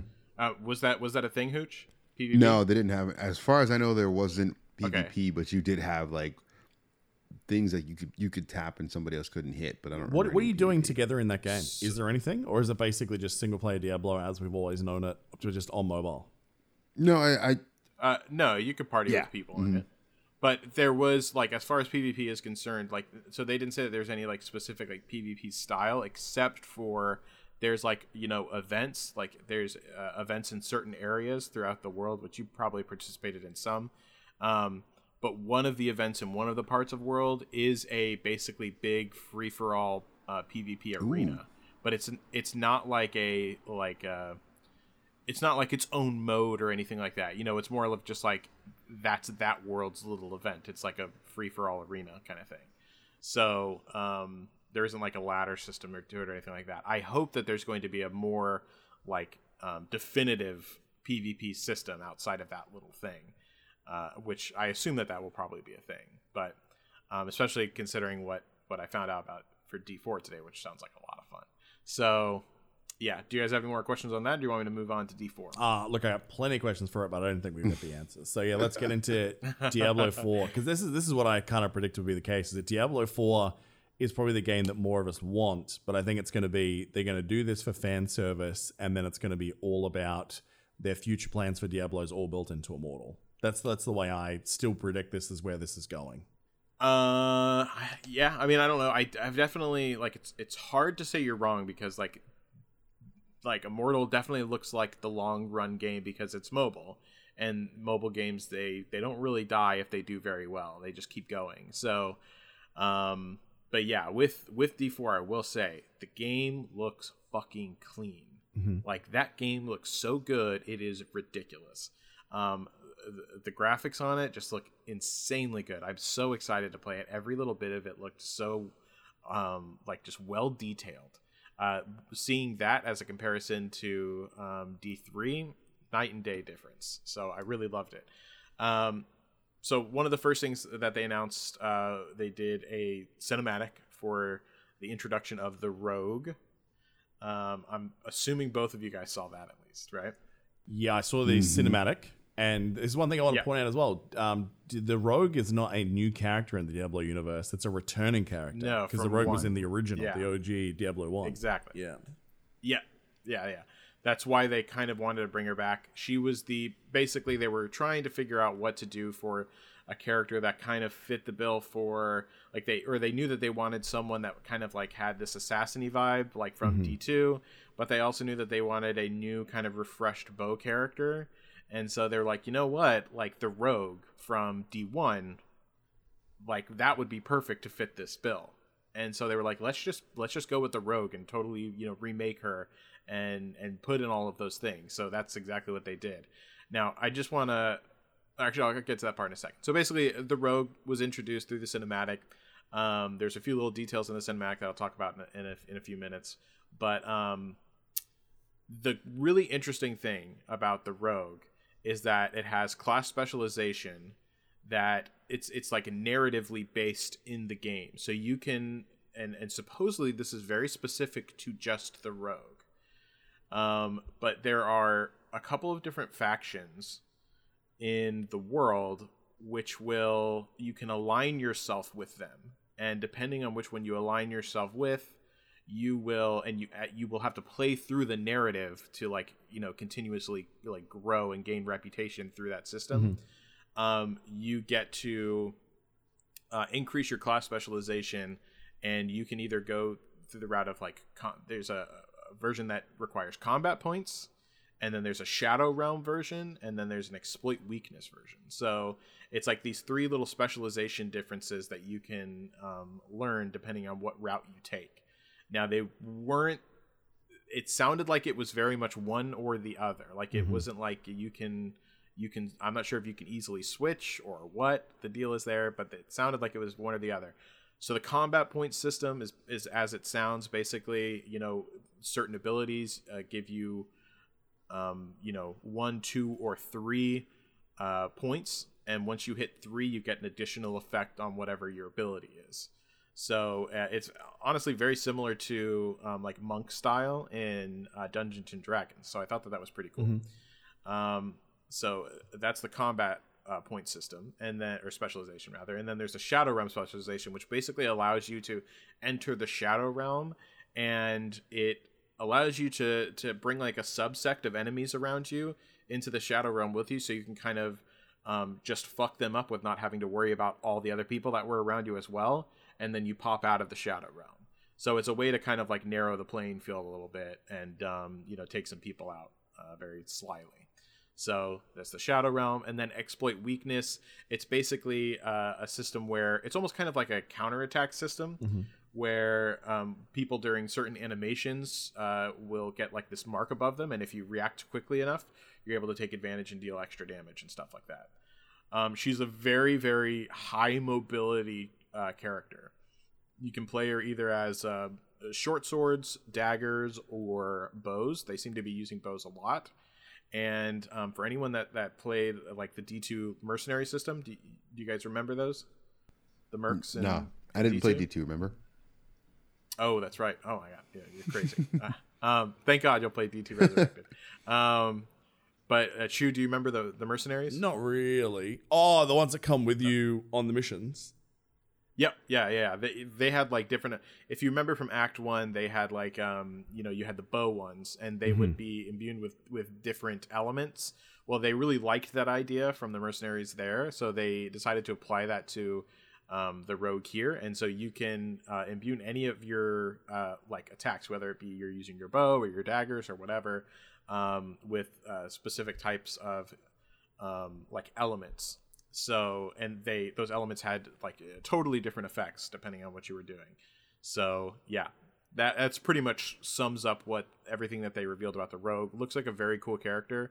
Um, it's not going to be my character. That sounds a little too like high maintenance for me. I'm definitely going to be the druid, but uh, yeah, it does sound like fun. I think that that's a lot of people's play styles right there.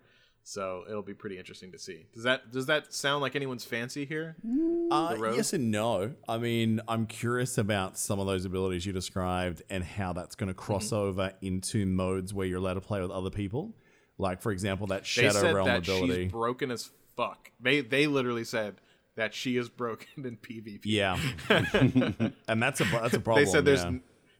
yeah. they said there's literally as of right now there's nothing scarier than a um, rogue doing her freeze bow off a mount freezing you and your enemies and popping in front of your- her face or in front of your face with her daggers. They said there's nothing scarier. Yeah. So some of those modes, yeah. I'm curious as to like how those abilities interact, and then obviously, it seems like if you're wanting to play all the different versions, because obviously one of the things with these games is well, there's two parts. One is obviously getting every character maxed, but then how that might work in regards to seasons as well, like whether they're going to continue the seasons mechanics into Diablo 4, because if you have to level let's say you want to do that every season, uh, which some people do, that might mean you got to do that with three to four different assassins, uh, or sorry, rogues alone to get to that point, because you need to get the narrative unlocks uh, for each Right. of those. So, or maybe you only do one. So I mean, that's that's only a small complaint, I guess. But the PvP thing with some of those abilities sounds like they're too weird to interact with other people. So whether they have like you know, let's say in in traditional MMOs there was like hero abilities that you could only use in PvP uh, PvE solo content, which would make it a very easy way to write those in and out um, for the narrative differences, I suppose. So yeah, I'm curious. I mean, that that class looks awesome. Um, it looks like a mix of uh, the old Amazon meets assassin meets uh, Yeah. you know OG rogue. Some skills from World of Warcraft as well. I saw some caltrops, so there's very assassin vibes there as well. So yeah I'm curious, and Yeah, a little no, bit of it- Demon Hunter as well with some of the abilities. Yeah, I definitely got Demon Hunter and um what you call it, Demon Hunter, Boson, and and Assassin for sure. Yeah. like those were those were the big ones to me. I still don't like her. Like I would have rather taken a Amazon or a Assassin. Over So what her, are the characters honestly, at the moment? We've got we've got Barbarian, we've got Barbarian, Sorceress, Druid, and Rogue. Okay, interesting. Yeah, and they they said obvi- they said you know specifically there's still more room by the campfire. Nice. So you know they do we do know more people are coming. I mean, you might as well just say Necro. Um, I mean, I don't know why they just don't come out and just say it now. You know, you know there's going to be a Necro, hundred percent. Yeah, I I'm really kind of upset because I really wanted the Amazon to come back. Um, Mm-hmm.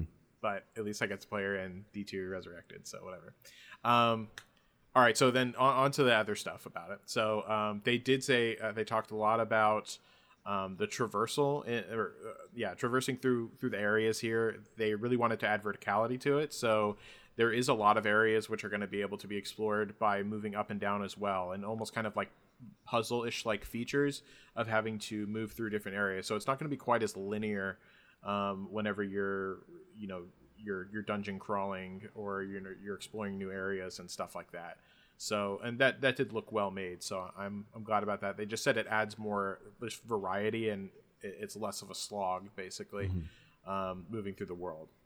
And obviously, I'm sure everyone already knew, but th- there's a mount system i- in place, and um, it looked really good. Like the mount system, the way that they had it looked really good.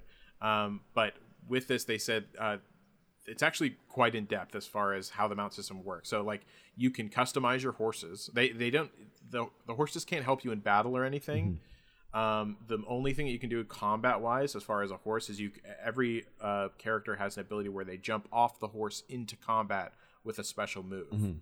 Um, but other than that, like if you get hit when you're on a horse, you're you get off the horse and you can't attack from the horse unless you're doing that one move to unmount. So, um, but as far as where the, the horses are concerned, you can uh, customize your horses with like armor, like like horse armor specifically. There's different types and breeds of horses. Um, they showed one that was a like a skeleton horse that looked really fucking cool. Um, and yeah, they they there's like armor sets for them and everything like that as well. So apparently there's a bunch of stuff that you can do with with your mounts. I didn't see anything other than horses. I don't know if there is anything other than horses. They didn't allude to that. So I as of right now it looks like it's just horses, but I'm sure that that's going to be an expansion point in the future if it isn't already going to be uh, you know something else other than horses right now. Um, so there's that. They also talked a lot about how they wanted to keep high fidelity to whatever region you're currently in. So like whenever you're a part of a region that's like uh, in the Middle East, for instance, it obviously you know harkens to the Middle East.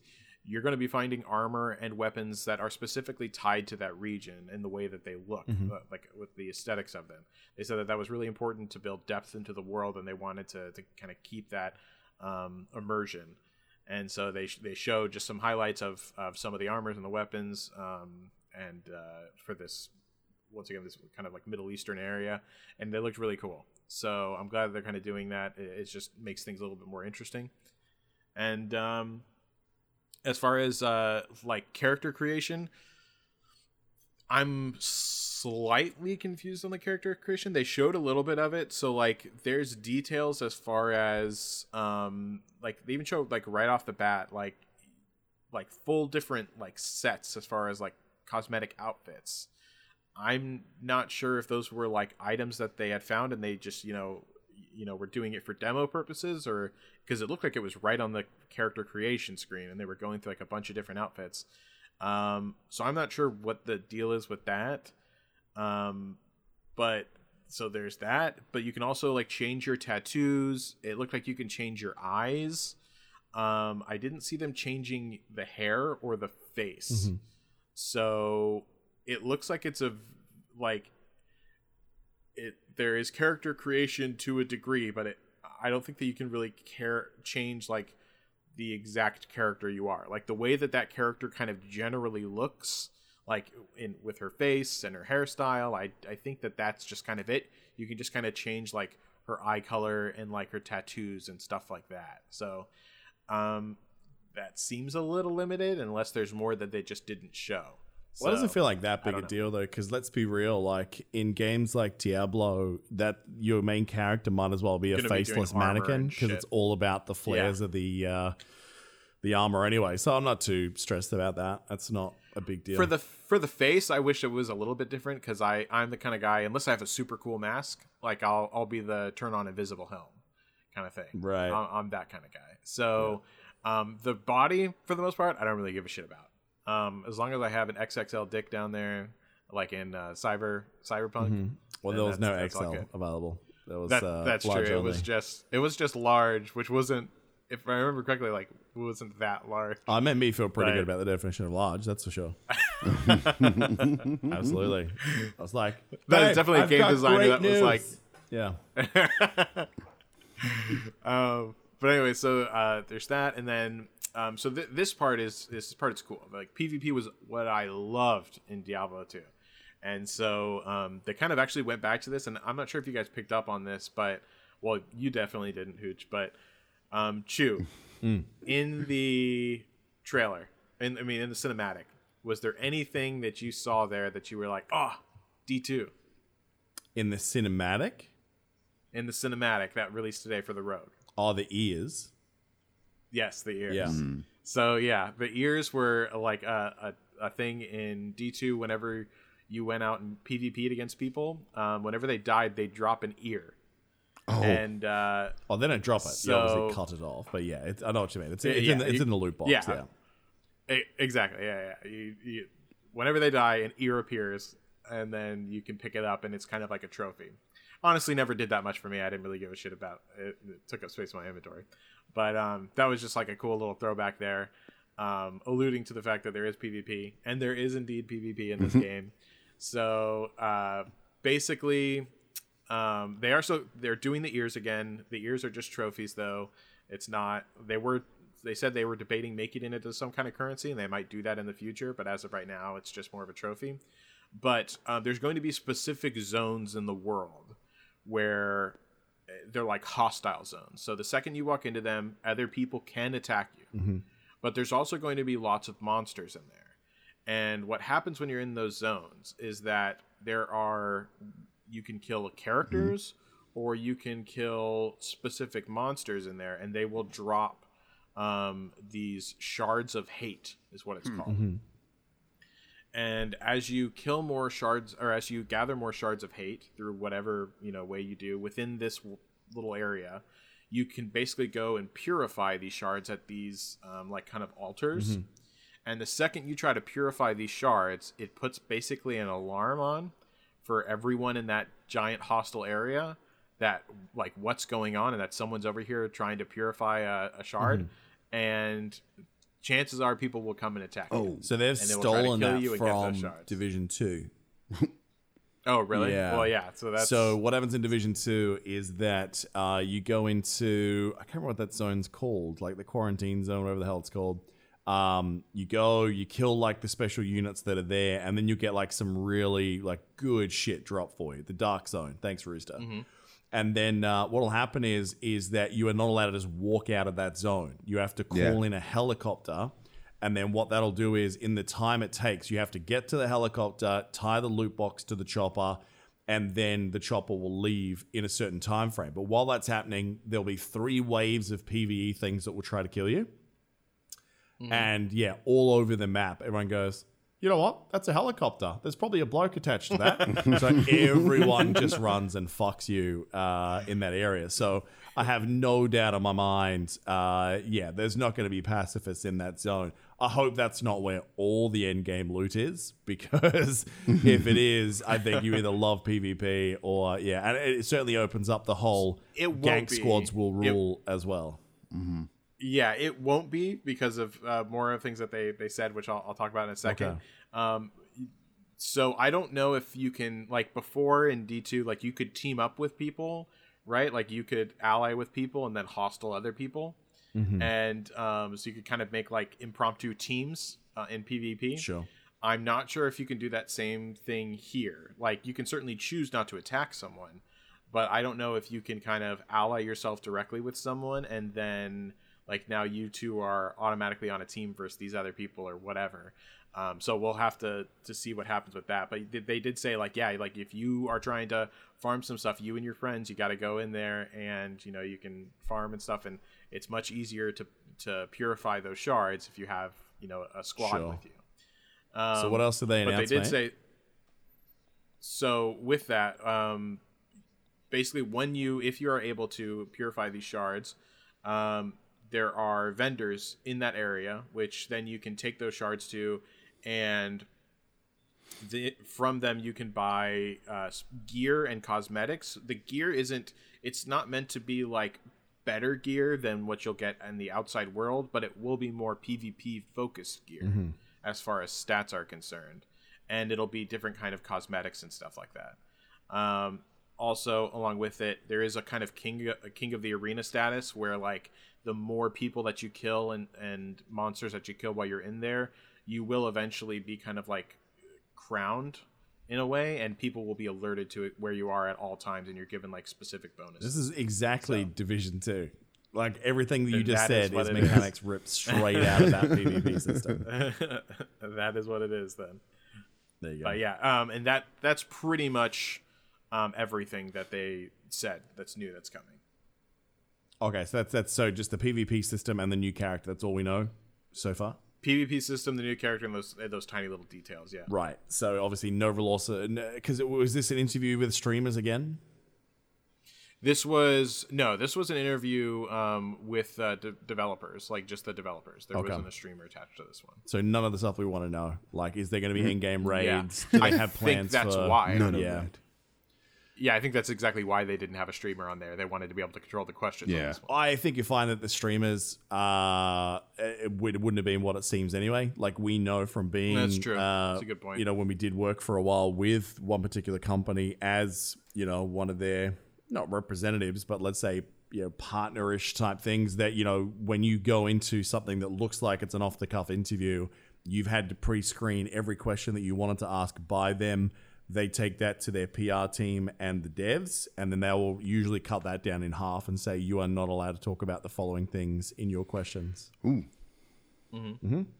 Just the way it works. Man. So yeah, I, it might have seemed organic and flowy, and you'll say the streamers did a great job, which I no doubt they did. But I'm sure there was a lot of questions they would have wanted to ask, but Blizzard would have said, "Hey, you want to be our prominent little streamer feature dude? Don't do this." Yeah. Yeah, that could be the case. Yeah. Yeah, there you go. I was hoping for more, I guess. Uh, I don't get me wrong, I'm Me excited by the class, 100%. uh, but from BlizzCon as a whole, it's just, uh, yeah, it's drip fed stuff. Like, there's nothing really concrete about when we're going to get this or what the finished product's going to look like. Answers about Endgame, especially, seems to be my main complaint, I think. Is that all of these I don't know what I'm going to be doing after I finish this game. Uh, whether they're going to be games as a service models or whether it's going to be a one and done, and then the only difference is going to be if you want to play it as different characters for different narrative choices. So. I mean, both of them are positioned to have to be games of service. Like they, they did all say that they will be servicing the game and, and it will have an end game. Mm-hmm. The real question is, yeah, how how good is that end game? Um, Yeah. But yeah, Di- Diablo 2 Resurrected is the big thing on my radar right now. I can't wait to play that. fucking Ooh, game. So, okay. Which is interesting because it's I'm literally just Diablo sure. 2. Like that's, that's all it is. It's just Diablo 2. It, it's, you already it is know an what upgraded it is. Diablo. T- it's an upgraded Diablo 2, but that's why I like it. Like I love every bit of Diablo 2. Like I, c- I Mm. can easily go back and play that and have a fantastic time. What excites me about it is that so many more people are going to be playing it now and or playing it for the first time and the fact that you can play it on, you know, multiple different uh, systems. Yeah. Means that you're going to have a very large group of people. So I, I can't wait to. Hey, I saw there's cross progression, but I should have asked the question for Mm-hmm. D2 is there cross play? So if I'm on my Switch, can I I was wondering the with same thing. I was wondering the same thing. Not not asked. It was asked. Seems like a big one. Uh, I'm assuming not. Yeah. I'm assuming it's going to be platform specific. Uh, actually, I don't know because come to think of it, through the other like conversations, because they did talk uh, at one point about it, like when they said like globally, and they were talking about how many people are going to be on one servers. Mm-hmm. They didn't seem like they were confining it, so maybe not. Like I think that was just a genuine like gap in questioning where no one specifically asked the question, but I I don't know because they did specifically say cross progress, and I didn't see um like them specifically say in typography cross play. So I have no idea. We'll have to wait and see on that one. Right. There you go. BlizzCon 2021. Done and dusted for another year. There it is. well, I guess it's yeah, it's, it's one of those things where it's kind of like an episode of WandaVision at the moment that there's like stuff to get excited about. There's new information, but leaves you with so many questions about wanting so much more from the next thing that comes out. You know what I mean? Um, Yeah. Oh yeah. yeah. So let's wait and see. I guess so. Time will tell. Anything else before we sign out of this one, boys? Nope. Uh, Nothing nope, from me. Pretty much it. All right. So if you did enjoy this episode, make sure to go and rate and review on Apple Podcasts. If you want to support the crew, head on over to our Patreon, ANR Pod, uh, over on patreon.com, and then join the Discord if you want to join the conversation. What did you like about BlizzCon? Head to discord.me forward slash ANR. That is going to do it for this episode. Thank you very much to Hooch, Hey, not a problem. It was fun. It was fun times. to Hebrew Hammer, Yep. No problem. and I've been Chewbacca84. We'll catch you guys in a couple of days. Cheers.